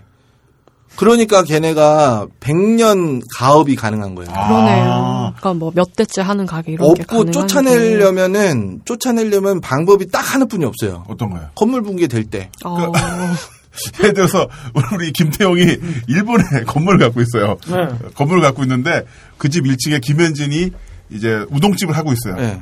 그러면은 이제 너 나가라고 할 수 있는 방법이 없어요? 없어요. 건물 붕괴의 위험이 굉장히 초래했을 때. 음. 그것밖에는 없어요. 근데 일본 사람들 건물 잘 짓잖아요. 예, 예. 안 무너져요, 거기. 예. 안 무너져요. 그러니까 이제 웬만하면 안 김태훈이 무너져요. 나가라고 그러면 하려면 지진이 나지 않는 김현진 한. 씨가 이제 네. 결혼해서 애를 낳고 우동집 하신데 김현진 엄마네 우동 1대, 2대, 3대, 4대 할 수 있죠. 100, 100년 동안. 네네. 그게 왜 그러냐면 그 옛날에 전쟁할 때 네. 하도 남자들이 나가서 죽으니까 나가면 전쟁 나가면 죽는 거잖아요. 네. 그러니까는 처자식은 있고 음. 그래가지고 왕한테 아유 우리 처자식 좀 어떻게 좀 해달라고 해서 그 법의 기초들이 만들어졌어요. 음. 들어줬어요.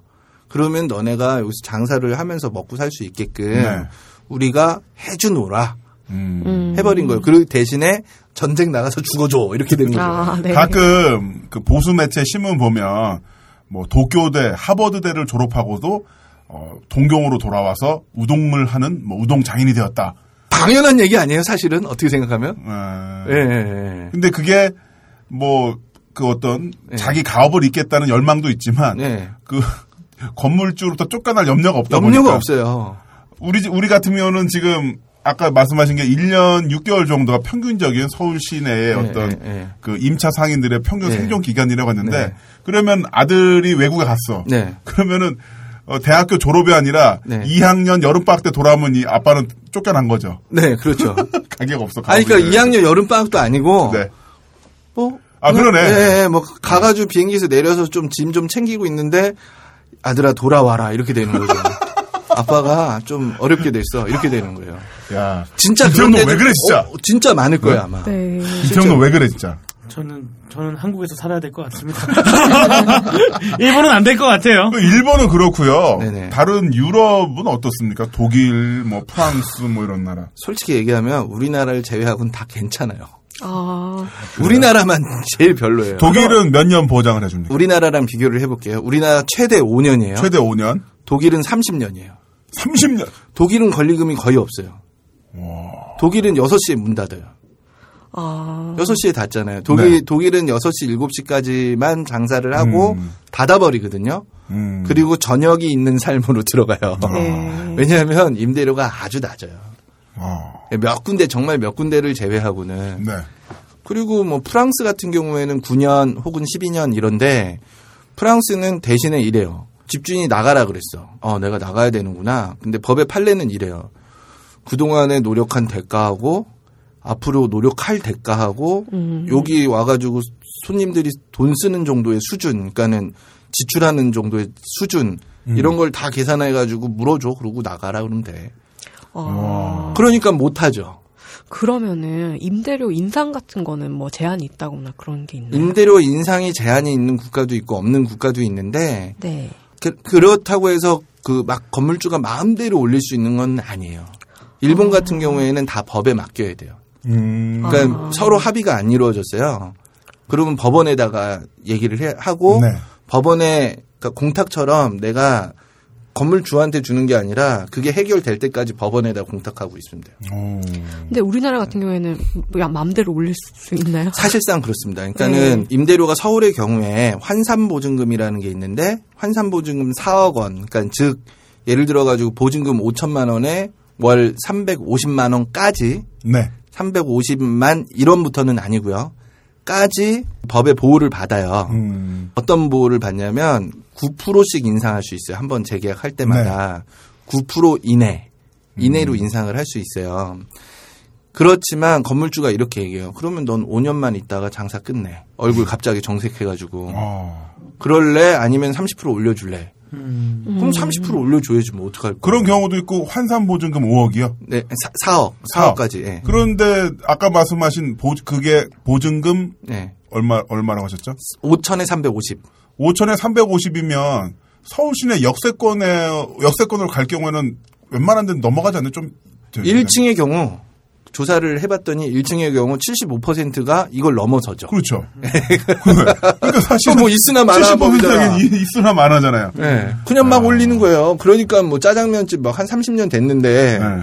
뭐 월세 지금 400만 원 내고 있는데 800만 원을 올려달라 그래서 우리 그냥 짜장면집 못 하게 됐다고 막 써놓고 나가잖아요. 아, 죄송하다. 저희 짜장면집, 그분들한테. 카페, 파스타. 김현 작가님, 네. 그냥 김태형 씨랑 거- 결혼하세요, 그냥. 그 외엔 방법이 없네요, 지금 현재로서. 가장 좋은 선택일 수도 있습니다. 저는 영등포에 건물이 저희 어머니가 있습니다. 아우. 아, 좋으시겠다. 건물주 아드님과 건물주 아들이었어. 근데 은행이 은행이 반 이상 가지고 있어요. 그리고 저희 식당이랑 저희 집밖에 없어요.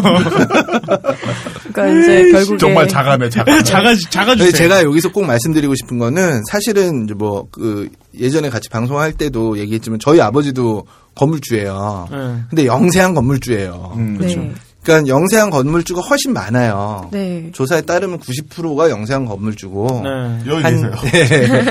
한 어린 잘 10%가 계시지? 에? 에? 예, 예. 어머니요? 요즘 좀 힘드세요? 한 10% 정도가 괜찮은 건물주인데 네. 이 법은 우리나라가 갖고 있는 이 법은 영세한 건물주한테는 규제를 하고 있는 거예요. 역으로 아. 따지면.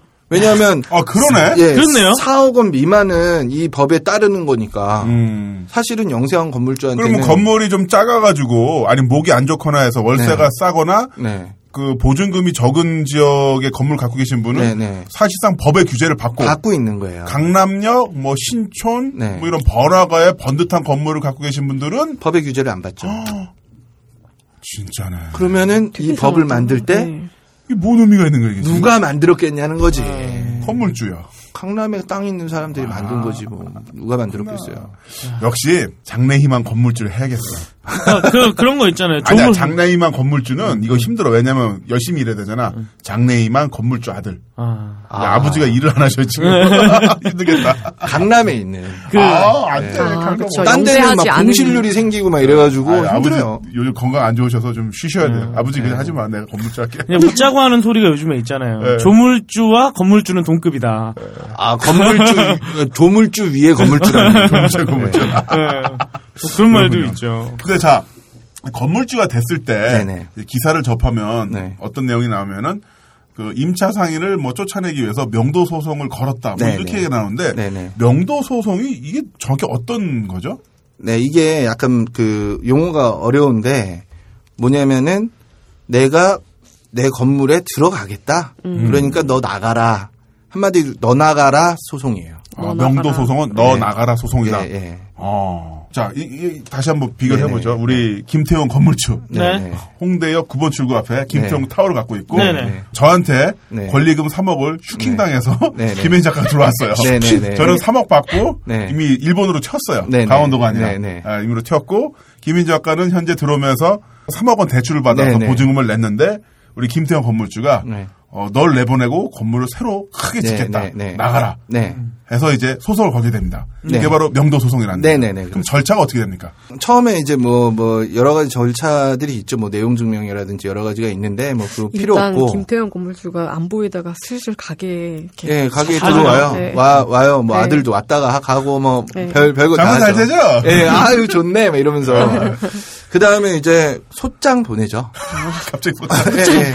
건물 그냥 소장 좋다더니 보내요. 갑자기 네. 아, 나, 네, 나중에 뭐, 뵐게요 하고 내용, 내용 증명 이런 거를 보내기는 하는데, 네. 그거는 뭐 그냥 뭐, 웃기는 수사에 불과한 거고, 네. 소장 오죠. 네. 소장이 어떻게 써 있습니까? 소장! 이렇게 써 있어요. 네. 그냥 소- 언제까지 나가지 않으면은 네. 이제부터 정식 재판을 시작한다. 아, 네. 2015년 어, 5월 15일까지 예, 예. 어, 퇴거하지 않으면 네. 정식으로 재판을 시작했습니다. 어, 뭐 뭐. 계약이 만료가 되었으니 네. 이렇게 이렇게 해가지고 음. 당신을 재판 걸었다 이렇게 오는 거죠. 어. 마른 하늘의 날벼락이네요. 갑자기. 예, 그러면 네. 이제 소장이라는 걸 평생 받을 일이 거의 없잖아요. 아니요, 현진 작가 몇 번 있었어요. 아니지, 앞, 근데 앞에 기억이 붙죠. 고소장이라고. 써본 적은 조금 있어요. 예, 뭐 그거 바- 받아가지고 네. 뭐 서로 증명할 거 하고 음, 그 다음에 이제 재판 열리는 거죠 실제로. 음. 그럼 뭐 이제 보통은 이제 너, 너 나가라 이러면 아마 소장 받으면 대부분 나갈 거예요. 음. 왜냐면은 변호사들이 얘기해요. 이거는 집니다. 집니다. 예, 왜냐하면 물건, 물건이라는 게 물건이잖아요, 물건. 네. 물건을 갖다가 빌려 쓴 거거든요, 현진 네. 작가가. 네. 내 물건을 빌려 쓴 거니까 이 물건에 대한 소유자, 음. 소유권자는 누구냐. 김태용. 그러면 끝난 거예요. 음. 재판은 더 할 필요도 없어요. 근데 우리 김현진 작가 입장에서는요. 네, 네. 일단 김남훈한테 슈킹 당해서 마이너스 네. 3억이 있는 상태고요. 예, 예. 또한 인테리어를 새로 새로 하느라 한 1억 정도 들어갔어요. 예, 예. total 마이너스 4억인데 네. 월 매출이 뭐 2천 정도의 순익이 네, 네, 네, 뭐 네. 800 정도 나와요. 예, 예, 예. 그래서 1년 장사해 가지고 이제 겨우 예, 예. 뭐 8천만 원 정도 recovery가 된 네, 상태인데 네, 네. 그러면은 마이너스 4억에서 겨우 이제 마이너스 3억 만들어 놨는데 네, 네. 나가라고 하면 절대 네. 못 나가잖아요. 김현 작가 입장에. 못 나가죠. 네. 그렇죠. 당장 이제 옥상에다가 뭐 텐트 갖다 놓고 못 네, 나간다 네. 뭐못 이러면서. 날 죽이고 가라. 그게 뭐 용산. 참사예요. 네. 아, 그게 뭐야 참. 예. 못 나간다. 그럼 나- 못 나가지. 그러니까 이제 재판해가지고 명도소송해가지고 패소해요. 네. 패소합니까? 에 패소하죠. 당 100% 패소해요. 권리자가 김태용이라서. 그럼요. 소유권자가 내가 내 물건을 빌려줬는데 안 가져와. 어, 나, 나, 나, 나, 잠깐, 가정인데 나 너무 나쁜 새끼 같아, 갑자기. 네, 네. 그, 저 굉장히 억울한 기분 그 하여튼 들어요. 아무 일도 아니고 패소를 해요. 네. 네. 패소를 하고 그 다음에는 또 안 나가고 있으면 네. 그 패소 판결을 가지고 승소. 그러니까는 네. 김태용 사장님의 네. 음. 그거는 승소니까 승소 판결 가지고 재판관한테 다시 보내요. 네. 네. 편지를 써 네. 강제 집행을 허가해 주세요. 그 유명한 용역. 그렇죠. 그러면 이제 강제 집행을 허가를 해요. 그럼 뭐 개고장이라든지 이런 거 뭐 하여튼 왔다 갔다 하고 이제 좀 있으면 너 나가야 돼. 안 그러면 이제 강제 집행해. 뭐 이런 거 뭐 언제까지 비워주십시오. 뭐 이런 거 다 한 다음에 안 나가고 있으면 강제 집행 해버리는 거죠. 아. 집행관 와가지고 자 다 뜯어 철거해 하면은 이제 막 이렇게 어 덩치 큰 사람들 막 이렇게 와가지고 혼자 있을 거 아니에요 김현지 씨. 음. 거기 뭐. 네. 손님들이 얼마나 있겠어요 그때부터 마음 가슴 두근두근 거리고 네. 그럼 뭐 그냥 드러내는 거예요 다. 아이고. 열쇠 부르는 사람 뭐 해가지고 예, 문 그냥 예. 그냥 와가지고 들어와가지고 현 작가님 왜 우세요, 지금? 네, 네, 왠지 너무 왠지 김남훈이 그 용역 알바도 하고 있을 것 같아서. 그러면 정말 아무 뭐 아무 이거 김 작가님, 없다. 김현 작가님, 거기 지금 여기서 울면. 네. 내, 내, 되게 이상한 사람 됐잖아. 김태형 너 때문에, 임마! 내가 뭘 그래요. 근데 그걸로 난 끝나는 게. 아니라 그걸로 끝난 게 아니에요? 그걸로 끝나는 게 아니라 끝났어요? 네. 강제 집행했으면 그 돈 들어갔잖아요. 그러니까 나를 그거 다 쫓아내는. 비용도 아, 내가 그 내야 강제, 거예요. 그럼요. 진짜요? 예. 용역 맞아요. 20명 썼다. 일당 네. 15씩, 20만원씩 써서 400만 원에 400. 뭐, 뭐, 뭐. 뭐 그거 뭐 400. 추진하는 비용 뭐 어쩌고 네. 그거 한 2천만 원씩 들어가거든요. 2천만 원이요? 예, 한 30명 쓰는데 그러면은 그거 뭐 뭐 다 청구해요. 그러니까 네가 꼼지락거리고 안 나가 예, 서 예, 우리가 예. 돈 썼으니 그 돈도 내놔 이러고. 예, 예. 아, 참. 그러면, 그 돈은 이제 만약에 보증금이 있으면 보증금에서 까겠죠. 네. 김현지 작가, 아, 이제 김모 작가로 할게요. 김모 작가는, 어, 이제, 그 슈킹 당한 거 3억에 네. 시설비 1억에 예. 그다음에 기타 그 추진 비용 비용, 2천만까지 해서 네. 거의 빚이 그러면은 30대 나이에 빚이 알짜로 한 3억 5천 정도가 생겼어요. 네. 어떻게 해요, 그러면? 파산해야죠. 절차 밟아가지고 파산하고 오랫동안 지하에 살아야죠. 살 수나 있을까? 살 수만 있으면 다행이죠. 네, 그러니까. 근데 근데 김 작가님은 죄송하지만 다행이에요. 왜요? 아, 혼자니까. 거. 아, 혼자니까. 그러네요. 부모 모시고 처자식 한 뭐 자식 한 셋 있고 그쵸, 막- 왜냐면 막 잘하고 있는데 홍대 9번 출구에서 가게 열 정도면은 어, 일단 어 정도. 그. 퇴직한 뭐, 뭐, 대기업 직원이라든가. 현금을 5억을 갖다가 동원할 수 있는 사람이면 우리나라 중산층 중산층 그런 중산층이 없어요. 없죠. 없는데 순식간에 차상 1층으로. 아, 완전 전락하는 몰락을. 거죠. 네. 몰락. 그러면 그 몰락하던 그 사람이 그걸 견딜 수 있을까요? 그렇게 살아본 적이 없는데. 그쵸, 또 애들을 교육은 어떻게 시킬 거야. 당장 먹고 살아야 그러면은. 어떻게 되냐면 법정 이혼을 합니다. 아, 음. 근데 그 법정 네. 이혼이 사실 이혼으로 발전하는 경우가 되게 굉장히 많아요. 많을 것 같아요. 네. 그러면 그러니까 그 사람은 이제 어떻게 해요? 일용직 해야지 그냥. 그러네. 건강하면 일용직 하는 거고. 그런데 예를 들어서 대기업 명퇴해서 그거로 한 거면 아, 그런 사람들 뭐 너무 많죠. 50대 후반 뭐 60대 초반 이러시면 일용직도 못 하잖아요. 그런 분들 많고 지금 강남역 옆에 라떼킹이라고 우리 전 감사님이신데 그 분이 바로 지금 이 상황이에요. 음, 어떤 좀 구체적으로 말씀해 주시면. 대기업에 부장 지내셨거든요. 공부 잘하셔가지고 좋은 학교 갔었고, 음. 뭐 얼마나 자랑스러운 아들이었겠어요. 그러고서는 이제 대기업에서 퇴직하신 이후에 그 이후에 이제 노후를 갖다가 생각을 하면서 차려놓은 음. 한 15평 정도 되는 카페. 음. 그 어디냐면 과거 이제 NB2 네네. 그 바로 옆 지금 토토가 옆 아, 바로 바로 앞에요. 거기에다가 조그맣고 소소하게 라떼킹이라는 커피 많이 주는 그, 그 프랜차이즈를 갖다 시작을 하셨는데 음. 1년 만에 불과 1년 만에 엄청 거기 크게 짓겠다고 음. 나가라. 네. 그래서 그 안에 있는 사람들 다 쫓겨났어요. 근데 뭘 썼냐면 상가법 안에 있었는데 네. 이거 별거 아니야 하면서 화해조서라는 게 있는데 이거 되게 괜찮은 거니까 한번 써. 어. 그래서 화해조서라는 거에 사인을 받았어요. 네. 그러고서는 화해조서를 딱 써버렸어요. 그 화해조서 그 이거 듣고 계시는 분들 중에 혹시라도 앞으로 이 단어는 기억을 하세요. 화해조서. 이거 서로 화해한 거 아니고요.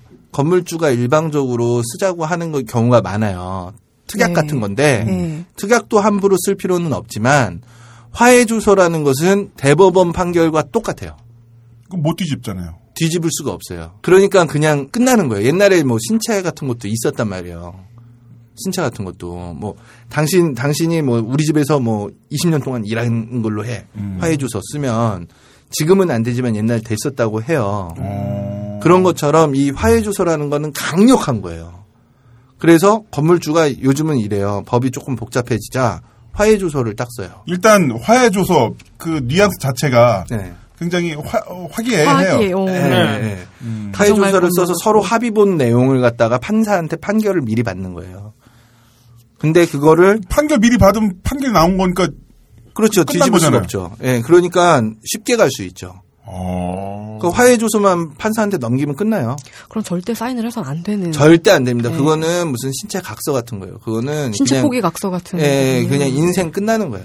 절대 그 화해라는 절대, 말에 절대 넘어가서는 안 돼. 그러기 때문에 1년 만에 쫓아낼 수 있었던 거예요. 법이 보호를 하더라도. 네. 거기에 어떤 게 있어야지만 그게 그 취소가 되냐면 신체에 막 뭘 때리면서 협박을 아, 해가지고 예, 쓰- 폭력적으로 썼다거나 이거 뭐. 이것도 입증이 돼야지 그쵸, 되는 거지. 예. 입증하기 쓰면 끝나요. 예. 절대 해서는 안 되겠다. 야, 그런데 이 사이클을 우리 뭐 김남균 사장님께서 정리를 해주셨는데 우리가 흔히 그 언론을 통해서 접하는 자영업자의 몰락 그 코스를 봤는데 아까 소름이 돋았던 게 그나마 혼자일 땐 모르겠지만 그러니까, 네. 가정이 있는 경우에는 그 가정 자체가 붕괴가 되는 그러니까. 거잖아요. 예. 어, 저는 근데 사실은 이게 그 건물주 vs 임차인을 건물주를 나쁜 사람 만들고 싶은 생각은 전혀 없거든요. 네. 우리 아버지도 건물주시니까 우리 아버지 나쁜 분 아니거든요. 음, 근데 욕망 음. 이 동네가 잘 되기 시작했어. 아, 누가 열심히 해서 잘 됐을까요? 욕망. 상인들이 열심히 했죠. 욕망. 근데 그 욕망이 들어가기 시작하면은 중개인이랑 손 딱 잡는 순간 게임 끝나요. 그게 욕망이라는 게 무서운 게 예를 들어서 어, 저도 건물주고 김태용도 건물주예요. 김태용 PD는 9번 출구에서 장사를 하고 있고 저는 8번 출구에 건물이 있어요. 근데 어, 김태용 PD가 최근에 그 임대료 빵 올리면서 벤츠 S600을 하나 샀어. 아, 너 지금 좋아했다 지금. 완전 좋아해. 아, 사고, 맞아. 사고 싶어. 벤츠 S600을 샀어. 그걸 내가 딱 봤는데 1억 6천이더라고. 근데 그걸 보면서 어, 야 부럽다. 벤츠 S600. 그런데 야 김태용 너 이 돈 어디서 났어? 뭐 뭐 좋은 일 했어? 아니 임대료 올렸어. 한마디 딱 끝나요. 그걸 딱 그 얘기를 듣고 어, 음, 저도 입맛을 다시는 거죠. 잠이 안 오죠 그때. 나는 뭐 차는 별론데 오토바이는 한 두 대 더 사고 싶긴 한데 아 BMW K1600 GTR 4500인데 아 이거랑 골드윙이랑 하면은 딱 1억이면 되는데 두 개. 그런데 하, 이렇게 생각을 하면은 그래 나도 올릴까? 가 되겠네요. 뭐 어떤 장치가 없으면 인간의 욕망이라는 게 끝이 없잖아요. 두 명만 찾아가면 돼요. 한 명은 그 동네에서 부동산 잘하고 네. 있다는 네. 부동산 중개업자. 네. 음, 또한 명은 변호사. 변호사. 아, 이거 잘못했네. 2억 6천이네. 개수. 야, 이- 진짜 이, 디테일에. 이 악당 사업자, 악당 건물주. 네네. 근데 임대료가 진짜 좀 어마어마하게 올랐어요. 뭐 홍대는 당연히 올랐겠지만 10년 사이에 5배 이상 올랐고. 근데 또 최근에 연남동이나 합정동도 이런 데 완전 뜨잖아요. 완전 뜨는 거 아니지만 이런 군소 상권 때문에 동네 집값은 2년 사이에 2배가 뛰고 북촌은 지가가 10배 이상 뛰어가지고 서촌 갔더니 서촌은 1년제 임대료가 2배 오르고 근데 1, 2년 사이에 갑자기 사람들이 돈이 갑자기 많이 벌게 돼서 쓰는 것도 아니고 관광객이 2배가 된다고 돈을 2배 쓰는 것도 아닌데 이건 건물주들이 너무 욕심이 많은 이게 걸까? 이제 네. 그 법이 네. 그러니까 건물주를 욕할 것도 아닌 게 네. 아니 법이 살인하라고 아, 살인해도 그러니까. 된다는 법이 만약에 있어요. 그러면 사람들 많이 죽을 거예요. 그리고 진짜 막 이렇게 우리 다닐 때 다닐 때 막 중무장 해서 다니기 시작할 걸요. 네. 그거랑 똑같은 상황인 거죠 지금. 그냥, 예. 예. 무법인데. 근데 아까 얘기했던 것처럼 환산보증금 4억, 네. 영세 건물주는 또 법의 제약을 받고. 예, 예, 예. 뭐 걔네는 내가 알 바 아니니까. 음, 법은 강남 사람, 강, 강남에 땅 있는 사람들이 만들었는데. 야. 그러니까 없는 바 서로 아닌데, 탈탈 뭐. 털어서 죽으라고 막 그냥 그런 거군요. 결국 이런 악순환 속에서 가장 손해를 보는 건 시민들 아닙니까? 당연하죠. 고객들이죠. 고객들이죠. 단골이 있어야지 말이지. 음. 아니 뭐 우리 같은 경우에도 김현진 작가가 우리 단골이지만 별로 도움 안 된다고 그래야 돼. 예, 뭐 단골들 많거든요. 우리 아직 아직 뭐 이제 우리 차린 지 한 5년 됐어요. 5년 됐는데 이제 단골들이 많단 말이에요. 근데 그 단골들이 평상시 낮에는 되게 정상적인 모습을 갖고 있다가 네. 음. 밤에 이제 좀 그 뭐랄까 외로움을 갖다 계속 이렇게 달래러 오는 거죠. 음. 그러면 뭐 단골끼리 서로 달래기도 하고 음. 얘기를 하기도 하고 한잔 하기도 하면서 여기를 하나의 우리는 고향이 없잖아요. 여기를 네, 하나의 고향으로 예, 고향으로. 아지트로 만들어서 거기서 천천히 문화가 꼽혀요. 알아서 잼하고 알아서 음악하고 뭐 알아서 뭘뭘뭐 네. 이렇게 동호회 같은 것도 막 만들어지고 막 희한해 우리 동네 기타 교실이라고 있는데 한 20명 있거든요. 자기네들끼리 만든 거예요. 우리라 우리가 만든 게 아니라 그런 사람들이 막 오면서 괜찮은 문화가 만들어지는 거예요. 막 생성이 되는데 근데 그랬는데 너 나가 이러는 거죠. 너 나가. 음, 음, 그러면 끝나는 거지. 음. 나가 이러면. 음. 그러니까는 이렇게 끝나버리면 그 다음부터는 이거 도대체 이거 음. 그러면은 그렇게 잘 만들어놨던 서로 오시아에서 만, 만들었던 문화는 없어져 버리는 거거든요. 음. 그 심지어 이 사장님이 하시는 가게 이름이 금문화 다방 네. 문화, 문화 심지어 문화를 표방을 하고 있는데 야. 저는 이렇게 같은 분들하고 막 어울리지는 못했지만 되게 일상 속에서 예술을 만날 수 있는 좋은 음. 공간이에요. 저뭐 사진이나 그림 같은 거 되게 모르는데 여기서 커피 마시고 작업하다가 음. 이쪽 공간 쓱 둘러보면은 어 이런 게 있구나 이렇기도 음. 하고 저는 참석을 못했는데 김장 같은 거 동네 사람들하고 네. 모여가지고 김장하면서 love love 김장 네, 파티라고. love love 김장 파티 이런 그런 네. 그 지역 공동체가 있었는데 이게 파괴가 되면서 네. 무슨 벅스, 무슨 베네가 다 들어오면서 네. 그 다 똑같은 동네가 돼버린 거죠. 그럼 그렇죠. 이제 결국 김현진 단골만 손해를 보게 되는 우리는 우리는 되게 억울하죠. 왜냐하면 우리는 똑같은 회사에 가가지고 똑같이 매일매일 똑같이 살거든요. 네. 보통 일반 회사원들은 그쵸, 똑같이 네. 살고 비슷비슷한 일들을 하면서 늙어가는데 일상을 갖다가 좀 내려놓을 만한 공간도 있었는데 없어지고 거기는 뭐 무슨 무슨 베네나 무슨 무슨 스타나 뭐 이런 걸로 바뀌고 똑같은 서비스와 우리가 무슨 뭐 사료 먹는 개예요? 그쵸. 그렇게 바뀌는 거죠. 네. 음. 그냥 우리는 어떻게 생각하면 사료 먹는 개예요. 뭐 개도 아니에요. 개는 사랑이라도 받지. 뭐 그냥 그렇게 그렇게 그냥 끝나는 거예요. 그냥 그런 식으로. 음. 동네가 황폐가 되는 건 확실히 있는 것 같아요. 아유. 저는 그 아파트에 단지가 있고 그 아- 상가와 그 조그만 조그만 가게들이 여러 개 있는 그런 지역에 살고 있는데 그 동네에 편의점이 하나 들어왔어요. 편의점이 하나 들어오니까 두 달 만에 그 양옆에 있던 슈퍼가 없어졌어요. 네. 구멍가게가 없어지고 네. 음. 나중에는 구멍가게가 두 개가 없어지니까 유동인구가 줄어들어요. 네. 유동인구가 줄어들으면서 세탁소도 없어지더라고요. 네. 네. 어, 그러면서 그냥 그 동네에 편의점 하나가 네. 그냥 거기만 다녀요 사람들이. 네. 네. 원래 그 인근에 편의점에서 안 파는 게 없잖아요. 네. 도시락 팔죠. 네. 뭐 콘돔도 팔죠. 네. 술도 팔죠. 안 파는 게 네. 없어요. 그러다 보니까 그 편의점만 남고 네. 아무것도 안 남고 처음엔 또 싸. 처음부터 싸. 처음엔 또 싸. one plus one. 네. 아.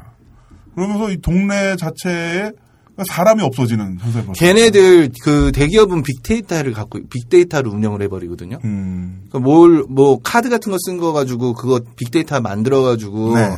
이 동네에 어, 카드를 쓴 사람들이 어, 뭐 언제는 어떤 사람들이 많고 그게 여자냐 남자냐 몇, 몇 살이냐 다 안단 네. 말이에요. 네. 그럼 그 사람들이 공략하기 쉬운 것들 one plus one 딱 갖다 놓는 거죠. 이 임대차 관계는 사인 간의 거래라고만 얘기할 수 없어요. 그러니까는 뭐 그 사적 재산이다 이렇게 얘기할 수 없는 것 중에 하나가 예를 들어 가지고 토지에서 어떤 토지 못 쓰는 땅에서 땅을 이렇게 좀 버려놨더니 어떤 사람이 그 지주를 찾아가지고 내가 여기서 좀 과수원 좀 해볼게요. 그랬더니 음. 아 그러면 당신 과수 다 하고 나서 뭐몇몇 프로는 우리한테 좀 줘라 이렇게 해서 계약을 해요. 그게 이제 소장농 이야기이긴 하지만 그래가지고 과일이 잘 열렸어. 그랬더니 저쪽 동네 가가지고 이 동네 사람들이 사던 그 과일을 우리가 행복하게 잘 먹을 수 있었어요. 근데 그 과수원이 없어지면 음. 행복도 없어지는 거거든요. 네네. 일부분이 일부분이 이제 도려지는 거거든요. 이 사실은 그 토지라는 것은 사적 재산이기는 하지만 공유 재산이기도 한 거예요. 저 토지 공개념 네, 좀 관련이 네, 네, 있는데. 네. 그리고 또 사인과 사인의 거래긴 하지만 이 대한민국에서 뭐 30대, 40대, 50대의 그 나이 영역대에서 자영업에 도전한다는 것은 아무런 사회적 그 우리나라처럼 복지가 없는 사회에서 국가에서 없이 여기서 네. 실패했을 경우에는 그야말로 나락으로 떨어질 수 있는 그 나락 정도가 아니고 지옥으로 네. 지옥입니다. 네, 지옥. 지옥이죠. 예. 그러니까 이거는 최소한 일정 부분 국가가 공권력의 차원에서 사회 안전의 차원. 왜냐하면 그렇게 될수록 나라 그 대한민국 경제도 나빠지는 거잖아요. 그럼요. 그 선순환은 이루어지지 않고 계속 악순환으로 발전하게 되는데 일본 같은 경우는 장업이 망한다고 해가지고 그냥 놔두는 게 아니라 구제를 해주는 아, 네. 그런 제도가 되게 많고요. 네. 우리나라는 없어요. 음. 하나도 하나 있어요. 파산, 아 그걸 보호라고 할수뭐 네. 회생. 이 법적 파산과 회생 제도도 만들어진 지 한 10년 좀 편이 안 그렇게. 오래 안 됐잖아요. 근데 아무리 이렇게 임대료가 올라도 결국에는 가게 하겠다 이러고 들어오는 사람이 있으니까 건물주는 뭐 아무 상관없는 그런 당연히 예. 있죠. 왜냐하면 뭐 네. 그것 때문에 그 자영업자 비율이 높은 거, 높아진 건 아닌데 네네. 인구 대비는 굉장히 높아졌고요. 네.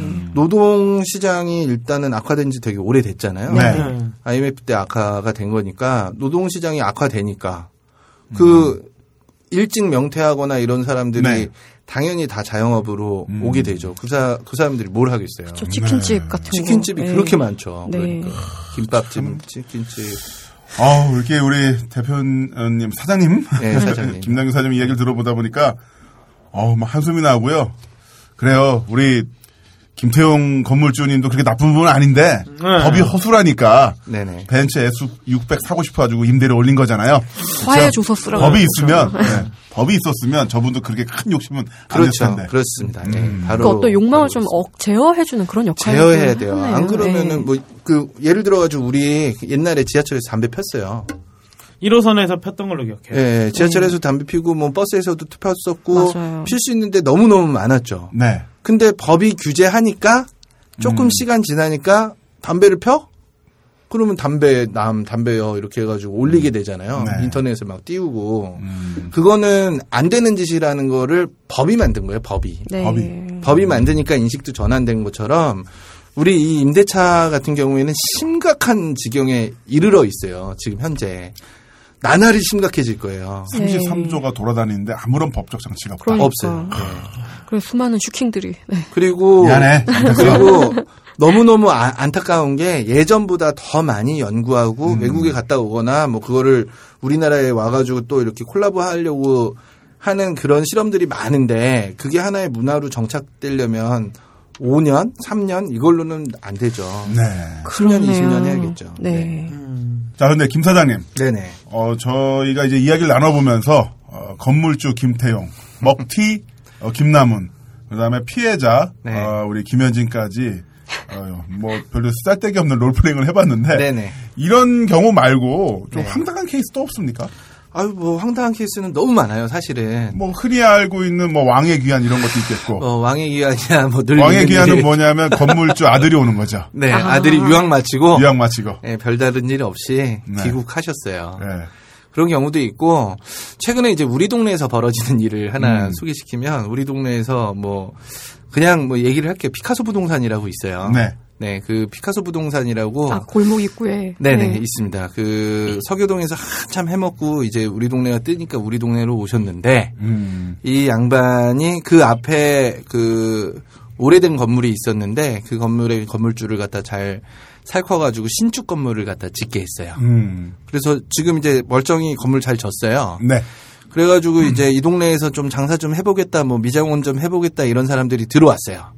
들어와가지고 그쪽이 그 임차 관리를 하고 있으니까 그쪽에 갔어요. 피카소 부동산에. 가가지고 제 후배 실제 있었던 일인데 하려고 그랬더니 바닥 권리금이라는 게 있다. 네? 바닥 권리금이라는 게 있다. 2천만 원 내라. 음. 그러더래요. 어. 그래서 좀 감이 이상해가지고 건물주한테 전화를 해봤어요. 제가 알거든요. 신축 건물주를. 건물인데 권리금을 내라고요? 예, 예. 그러니까 건물주한테 유동 인구가 이 정도 되니까 내라는 그런 건가요? 예, 근데 우리 네. 동네 무슨 유동 인구가 있어. 네. 그쵸. 밤에 좀- 잠깐 반짝하는 거지. 네. 네. 그래서 이제 건물주한테 전화를 했어요. 건물주가 거의 90이 가까우신 아, 할아버지신데 네. 전화를 했어요. 돈, 돈 되게 많은 분이에요. 전화를 했더니 무슨 얘기하는 거냐. 아직 임대도 안 했는데. 음. 그러니까 이 전에 들어온 사람도 없고 나는 생판 처음 듣는 일이다. 어허. 얘기다. 음. 알고 봤더니 중개인이 그 돈을 먹네. 2천만 원을요? 어. 먹었어요? 2천만 원을 지금 아직 파악은 안 됐는데 먹어요. 보통 그런 경우들이 있어요. 그래서 어. 우리 회원 중에서도 뿅뿅뿅이라는 그 이상하게 생긴 술집 아, 알아요. 뿅뿅뿅. 예, 예, 예. 그 신가람 국장이라고 그 양반이 하고 있는데 거기도 그 문화부동산이라고 이 사람들 이름은 또 그렇게 잘 쳐. 피카소의 문화에. 피카소가 또 옛날에 공산 당원이었는데 그건 모르고 아무튼 문화부동산이라는 데가 먼저 전세권 설정을 가라로 해놓고 네. 가라로 해놓고 이 사람한테 천만 원을 받았어요. 네. 그리고 지, 지주머니에 꿀꺽했어. 건물주하고는 아무 상관도 없어요. 바닥 권리금은 보통 건물주가 받는 경우도 있어요. 네. 있어요. 그러니까 일본 같은 경우가 약간 바닥 권리금이 있는데 어. 근데 뭐 이런 일들 그러면은 2천만 원이 기본 깔리고 들어가는 거잖아요. 음. 근데 거기는 장사한 사람이 아무도 없어. 유령. 유령이야. 네. 중개인이 먹어요. 그러면 이 경우는 어떻게 되느냐? 형법에 의해서 사기죄죠. 음. 없는데 없는 거를 갖다 지주머니에다 넣어. 사기죄죠. 그렇게 하고 갔다 오면은 부동산 자격증은 소멸되고 네. 그냥 끝나고 다른 사람 중개로 해가지고 또 장사하는 거예요. 이런 일들 많아요. 최근에 그 홍대 앞에서 무슨 뭐 포스트 부동산인가 거기 형사 소송 하나 걸렸어요. 이, 이 일로. 네. 예. 그리고 저희도 지금 나름 준비하고 있어요. 한꺼번에 고발해버리려고. 그래서 한명 제대로 구속시키는 게 저희 저희 아, 목표 중에 하나예요. 어떤 선례를 중개인들 조심하십시오. 게, 예. 이거 이 방송을 듣는 중개인들 분들께서는 매우 조심하시기 바랍니다. 저희 한 명을 꼭 넣을 거예요. 근데 안 들으세요, 보통. 예, 안 들으시겠지만 중개인 하시는 분들은 웬만하면 안 예, 들으시죠. 그 주변에 좀 알려주십시오. 저희 이거 네. 진짜 검사하고 얘기하고 있어요. 음. 꼭 넣을 거예요. 그럴 필요 꼭 뭐랄까 처단을 하나 꼭 구속을 시킬 되네요. 겁니다. 예. 야, 진짜 구, 홈 베이비루스의 홈런 예고 이것도 아니고 예. 어, 김남균의 구속 예고. 예고, 구속 예고. 예. 구속 그다음에 세금 조사 다 해가지고 네. 완전히 망하게 할 거예요. 탈탈탈 털을 탈탈 털 겁니다. 탈곡기를 이빨을 네. 진짜 3년 전부터 갈고 있었어요. 네. 야, 제대로 일벌 정한. 포, 네. 포착 다 했고요. 네. 어. 이 지금 얘기 나온 부동산뿐만 아니고 정한 포착은 저희가 제대로 입증 자료를 만들 수 있을 만큼 했습니다. 지금 여기 맘상모 어, 네네. 이분들 맘 편하게 장사하고 싶은 상인 모임. 상인 모임인데 네. 어, 이 맘상모가 따로 얘기하면 마음 상한 사람들의 모임이긴 예, 하거든요. 예, 그렇죠. 장사하다가 그렇죠. 이분들이 지금 도끼가 올랐기 때문에 예. 아, 다 그렇진 않겠죠. 뭐 좋은 부동산 중개업자분들도 계시겠지만 네네. 어, 마음 잘 못 먹고 계신 분들은 마음 상한 사람들의 모임에서 일벌 100개가 들어갈 예정이니 설태를 맡게 됐고. 조심하시기 바랍니다. 자기가 마음이 상하게 될 수도 있을 것 같아요. 그렇게 되면. 어, 맘만 상한 게 아니라 어, 네, 몸도 몸- 상하고 몸도 상하고, 거. 예. 그뭐 한 가지 더 말씀드리면 그 LG 건물에 LG 2세 2세 건물에 그 새에 들어 있다가 아, 최근에 화제가 됐었죠. 최근에 화제가 됐었잖아요. 재벌 2세 건물에서 뭐 명동 예, 예. 뭐 거기 철물점에 제가 가가지고 만나 뵙고 왔어요. 네. 근데 무슨 일이냐면 무슨 부동산 컨설팅 회, 회사라는 데가 거기 그 건물에 3, 4층에 있어요. 네. 무슨 뭐 한, 한빛 부동산인가 뭐 하여튼 있어요. 그 회사가 어디 광고하는 거 보니까는 1년에 30억이래요, 매출이. 부동산 회사인데, 부동산 중개 회사가. 그그 중에. 그 중에 네. 25억이 이익이다, 이렇게 써놔, 써놔 있더라고. 사람 구하는 구인 광고에 보니까. 네. 30억 매출에 25억이 예, 예, 예, 이익이라고요? 예, 와. 영업이익이라고. 그러니까 걔네들 이제 프로필을 보면은 다 임차 관리예요. 무슨 임차 관리, 음. 무슨 임차리. 그리고 거기 와가지고 깡패처럼 애들을 갖다 협박하고 뭐 칼로도 들이대다고 그러더라고. 음. 그러니까 그런 식으로 하면서 협박해가지고 돈 버는 거예요. 누구 돈을 음. 뜯어먹어? 그 사람 돈을 뜯어먹는 거예요. 그런 그런 점포의 소상인들을 뜯어먹어가지고 살고 있는 중개업자들도 상당히 많다는 얘기예요. 네. 왜? 법이 마련되지 않았기 때문에. 그러면 진짜 지금까지 한 시간 반 넘게 네네. 말씀 들었어요. 근데 네. 정말 이 문화라는 측면, 네네. 또한 경제라는 측면, 네. 또한 건물주의 네. 권리도 있겠고, 네. 임차인의 권리도 있겠고, 이걸 아우르는 법률 네네. 어떤 형태로 이제 만들어져야 할까요? 예. 제가 사실은 그림을 그리는 사람이고요. 저는 뭐 법 몰랐죠. 음. 이 진짜 열받아가지고 파버렸어요. 법 공부를 해버려, 해버려서 네. 이제 조금씩 알고 있는 거고, 네. 아직 잘 모르는데, 이 문화라는 것이 지역에 고착되고, 문화가 꽃피고, 거기서 다시 경제가 부흥되고, 오랫동안 사람들이 향유할 수 있게끔 만들려면은, 문화예술진흥법 같은 것을 고쳐서 되지 않, 되는 게 아니라, 네. 이 임대차 보호법이 핵심이라는 걸 안 거예요. 음. 아. 저 지금 눈 반짝였죠. 네, 번쩍번쩍했어요. 네, 핵심인 걸 안 거예요. 그 어? 후에는 네. 그 후에는 정말 공부 열심히 해가지고 음. 이렇게 저렇게 봤는데 지금 우리나라 상가 임대차 보호법으로는 아무 소용도 없고요. 네. 그냥 문화 쫓, 쫓아내는 거예요. 다 화장품 가게 되, 되게 생겼어요. 중국 사람들한테 판다고. 음. 그러다 보면은 다른데 경기도에서 화장품 가게 크게 하면 골목 만들면 여기 다 망하거든요. 음. 그 후에는 어떻게 할 수가 없죠. 그래서 문화가 안에서 꽃피고 김구 선생님이 한 얘기잖아요. 문화 국가가 됐으면 좋겠다. 네. 이 문화가 꽃피고 예술가들이 여기서 그래도 좀 있으면서 사람들이랑 같이 어울릴 수 있게끔 만들려면은 5년 짧아요. 보호기간. 음. 네. 왜냐하면 지금은 세금이 다, 다 이렇게 활짝 다 열려 있기 때문에 카드를 90% 이상 쓰거든요. 네. 매출 보면 저희도 보면은 그렇기 때문에 세금이 투명해요. 투명하기 때문에 예전에 뭐 우리 우리 아버지 세대 때 그냥 현금 장사만 하던 거 하고는 음. 자리 잡는 데까지 시간이 완전히 달라요. 네. 옛날에 6개월이면 자리 잡았다고 하는데 지금 한 3년 정도 걸릴 거예요. 네. 그 중에 한 1년 넘게는 마이너스가 날 거야. 아마. 음. 네. 근데 3년 넘게 장사해가지고 이제 자리 좀 잡으려고 그랬더니 5년이기 때문에 법의 보호가 네. 4년째엔, 4년째에는 권리금을 받고 나가는 것이 수순이에요. 음. 그러다 보니까 권리금은 계속 눈덩이처럼 늘어나고 이때다 싶어가지고 임대는 계속 월세를 높이는 거거든요. 그러지 말고 독일처럼 차라리 한 30년 해버리면 음. 권리금 법제 같은 거 안 해도 돼요. 네. 네, 당분간만 하고 천천히 없애도 될 거예요.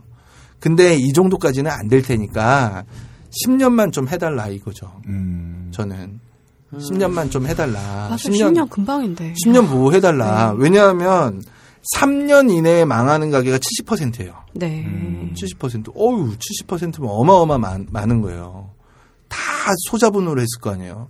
자본이 없으니까 소자본으로 했겠죠. 네. 근데 망하는 거예요. 또 거기서 망하는 거예요. 그러면은 그 사람들이 이 대한민국 땅에서 살려면 또, 또 은행 대출을 어떻게 하, 하래네 뭐 어쩌고저쩌고 또 만들어줘야 되잖아요. 정책을. 네. 그보다 더 좋은 정책은 이 사람들을 마음 편히 장사할 수 있게 만, 토, 토양을 만들어주는 거거든요. 네. 10년 하고 그 다음에 재건축했을 때는 그 사람도 돈 벌 거니까 재건축하는 거니까 보상을 해달라 일부 일부 네.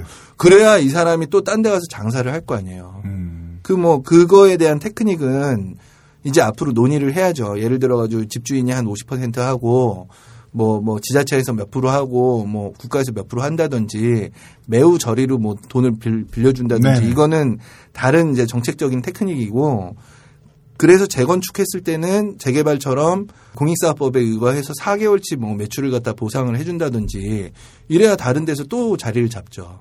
근데 사실은 이렇게 보상을 해도 자리 잡기는 참 힘들어요. 음. 그래도 먹고는 살아야 될 거 아닙니까? 네. 가족도 있, 고 이러면 그리고 지금 자영업자들 자영업자가 많아지다가 최근에 꺾였어요. 꺾였어요. 왜 꺾였냐면 망해서 꺾였어요. 네. 아. 망해서 망해가 도저히 살아남을 수가 네. 없으니까 꺾인 거예요. 근데 자영업자들이 우리가 OECD 평균보다는 두 배가 많거든요. 두 배 이상 많은데 이 자영업자들을 갖다가 그럼 그냥 놔둘 것이냐. 음. 사인 간의 거래라고 생각하면서 그냥 놔둘 것이냐. 음. 그것이 소유권자한테 소유권이 있기 때문에 그냥 놔둘 것이냐. 네. 정부에서 굉장히 크게 생각해야 돼요. 창조 경제라는 것이 딴 데 있는 것이 아니라 저는 창조 경제라는 말 진짜 안 좋아하지만 네. 만약에 창조 경제라는 것이 있다면 골목에 있다고 저는 봐요. 골목에 있다. 네. 음. 골목에서 우리가 우리 소비자들도 생각을 해야 되는 게 조금 비싸게 사십시오. 음. 대신에 골목에서 사, 사세요. 네. 프랜차이즈가 아무리 골목 안에 들어온다고 해도 우리 골목하고는 아무 관계가 없어요.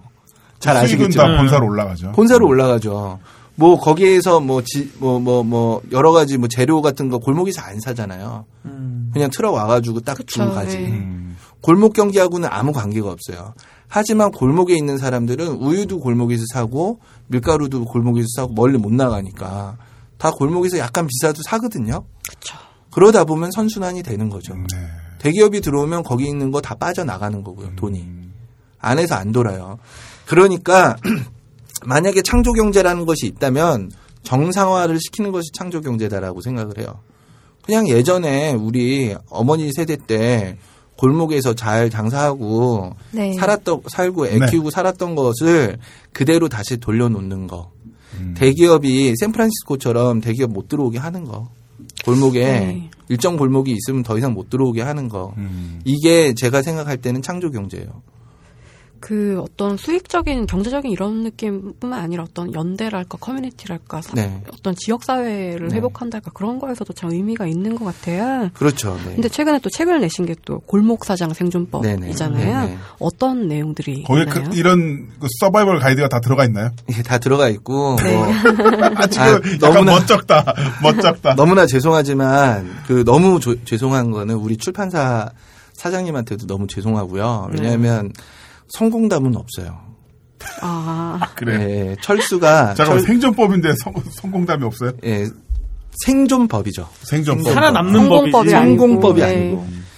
성공적이게 살아남는 게 아니에요. 예, 네, 성공적인 이야기는 게. 너무 많으니까 그 네. 다른 책을 읽으시면 되고 네. 이 생존법은 뭐냐면은 진짜 우리가 생존을 하기 위해서는 이런저런 부분은 대단히 조심해야 된다 라는 네. 음, 어, 얘기가 써 어떻게 있어요. 장사 한번 해보려면 꼭 읽어야 되겠네요. 장사를 하면서 사람들이 가장 먼저 신경 쓰는 건 인테리어인 것 같아요.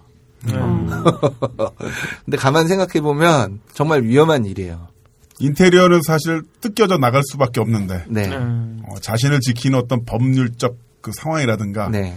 계약서라든가 이런 건 별로 신경 계약서. 제일 중요하죠. 계약서. 계약서에 회, 화해 조서 들어 있고 특약사항 막 써놓고 근데 막 웃으면서 장사 인테리어만 생각하면서 꿈꾸고 이러면서 들어간단 말이에요. 음. 특이하게 아이고. 그냥 발목 잡혀가지고 끝나요. 아. 그러면 자꾸 나라에서 창업을 하라고 창업을 하라고 이러는데 네. 결국 하면은 그냥 왠지 망하지 않겠는가 그런 우울한 전망이 드는데요. 그래도 장사를 하고 싶은 어떤 임차 상인들의 어떤 조언을 주신다면 어떤 게 있을까요? 네, 일단 뭐- 화해 조서에는 관심을 꺼라. 예, 일단 뭐 네. 화해 조서라는 말이 나오면 그냥 계약하지 마십시오. 아, 네. 예, 예. 아예 하지 마세요. 화해 조서가 들어있는 저기는 하여튼 가지 마라. 네, 그냥 화해 조서 그냥 그 중개인한테 던져놓고 얼굴에 던져도 돼요. 그냥 나와. 얼- 네. 확 던져버리고 나오면 돼요. 또 어떤 조언들이 있을까요? 인테리어 좀 제발 좀 멋있게 하지 마세요. 아 인테리어. 아. 네. 그 동네에 맞게 해주세요. 아, 특히 카페 하는 하려고 하시는 분들 멋있는 꿈을 꾸는 거하고 현실은 전혀 다를 거예요.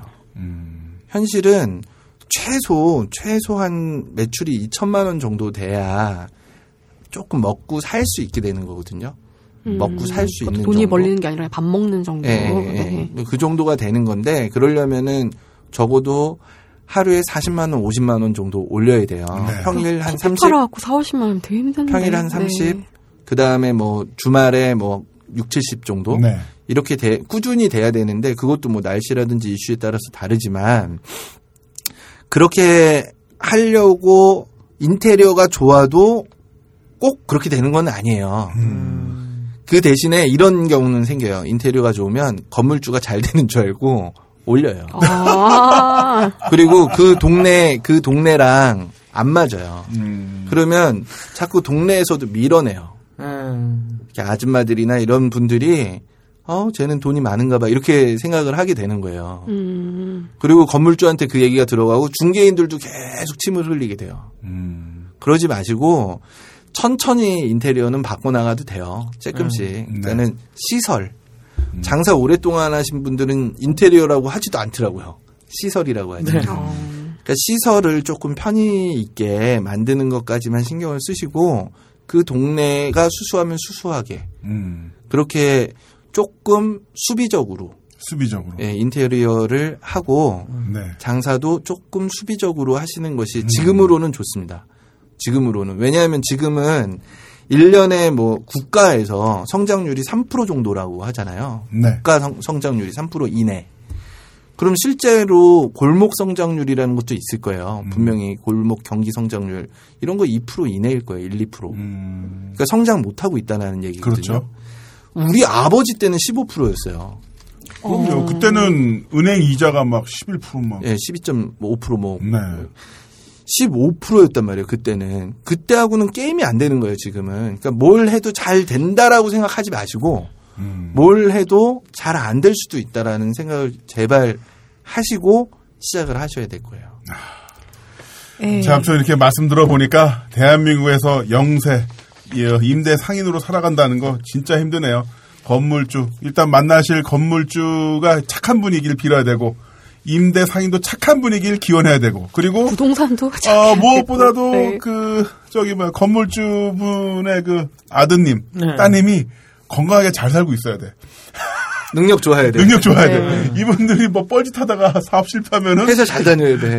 이 가게로 밀고 들어올 수도 있어. 그게 바로 왕의 귀환이죠. 네. 예, 예. 아, 참, 이렇게 이야기를 알아봤는데, 우리가 그 정도로, 음, 뭐랄까, 정상적으로 사회적인 시스템이 돌아가야 할 상황에서, 어, 응당 그랬어야 할 상황에서 안 돌아가는 상황이 너무나 많았기 때문에 네. 신경을 못 썼던 것 같은데요. 이제부터는 좀더 신경 쓰고 네네. 집중해야 될 것 같습니다. 우리 김현진 작가님은 이렇게 이야기를 들어보니까 어떠세요? 아까 그, 뭐야, 망하는 상황에서 네. 굉장히 감정이입이 되셔서 막 울던데 좀 미안하게. 아니 네. 뭐 울진 않고 울 뻔했고요. 울먹, 아까 울먹. 잠깐 이렇게 쉬는 동안 위에 빵꾸가 도져가지고 위액을 토하고 왔어요. 아이고. 정말 너무 무서운 것 같고 어 근데 그런 생각에서 아 욕망의 제어 장치가 꼭 필요하다. 음. 그게 진짜 가슴에 착 와닿았어요. 맞습니다. 네. 자, 욕망을 제어하기 위한 장치 무엇보다도 어, 법이 되겠죠. 네, 잠자고 있는 법이 빨리 깨어났으면 좋겠어요. 음. 빨리 그 자전거 타는 국회의원들이 빨리 들어와서. 자, 그럼 법들이 제대로 어, 작용될 수 있는 응당, 음, 원래 움직였어야 할 그런 법안들이 빨리 어, 지금 잠에서 깨어나서 네. 움직였으면 좋겠습니다. 한마디만 더. 네네네, 네 네네. 그러시죠. 그 저희 그 맘 편히 장사하고 싶은 상가 모임, 상인 모임, 어 전국 상가 세입자 협회예요. 그 정식 협회고 이제 활동한 지 이제 3년이 넘어갑니다. 많은 분들이 지금 모여 모이고 있고 같이 아파하고 있어요. 사연을 들으면 네. 형제보다 더 안아주고 아파하고 있어요. 음. 저희 모임에 들어오십시오.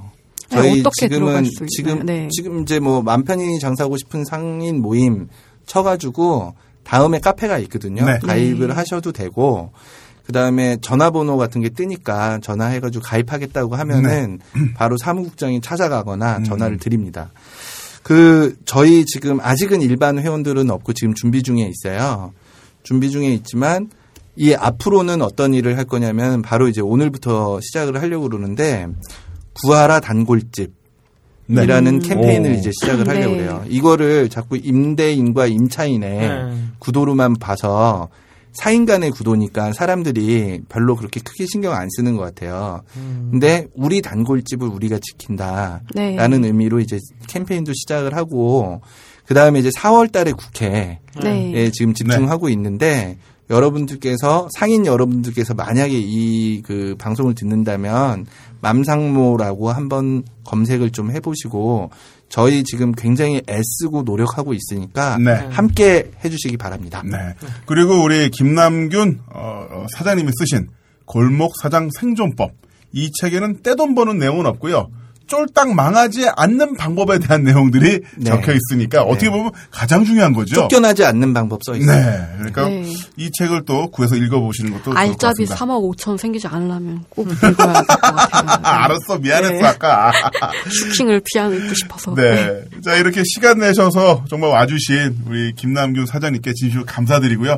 다음에 또 좋은 소식으로 저희가 모시도록 하겠습니다. 고맙습니다. 네, 감사합니다. 감사합니다.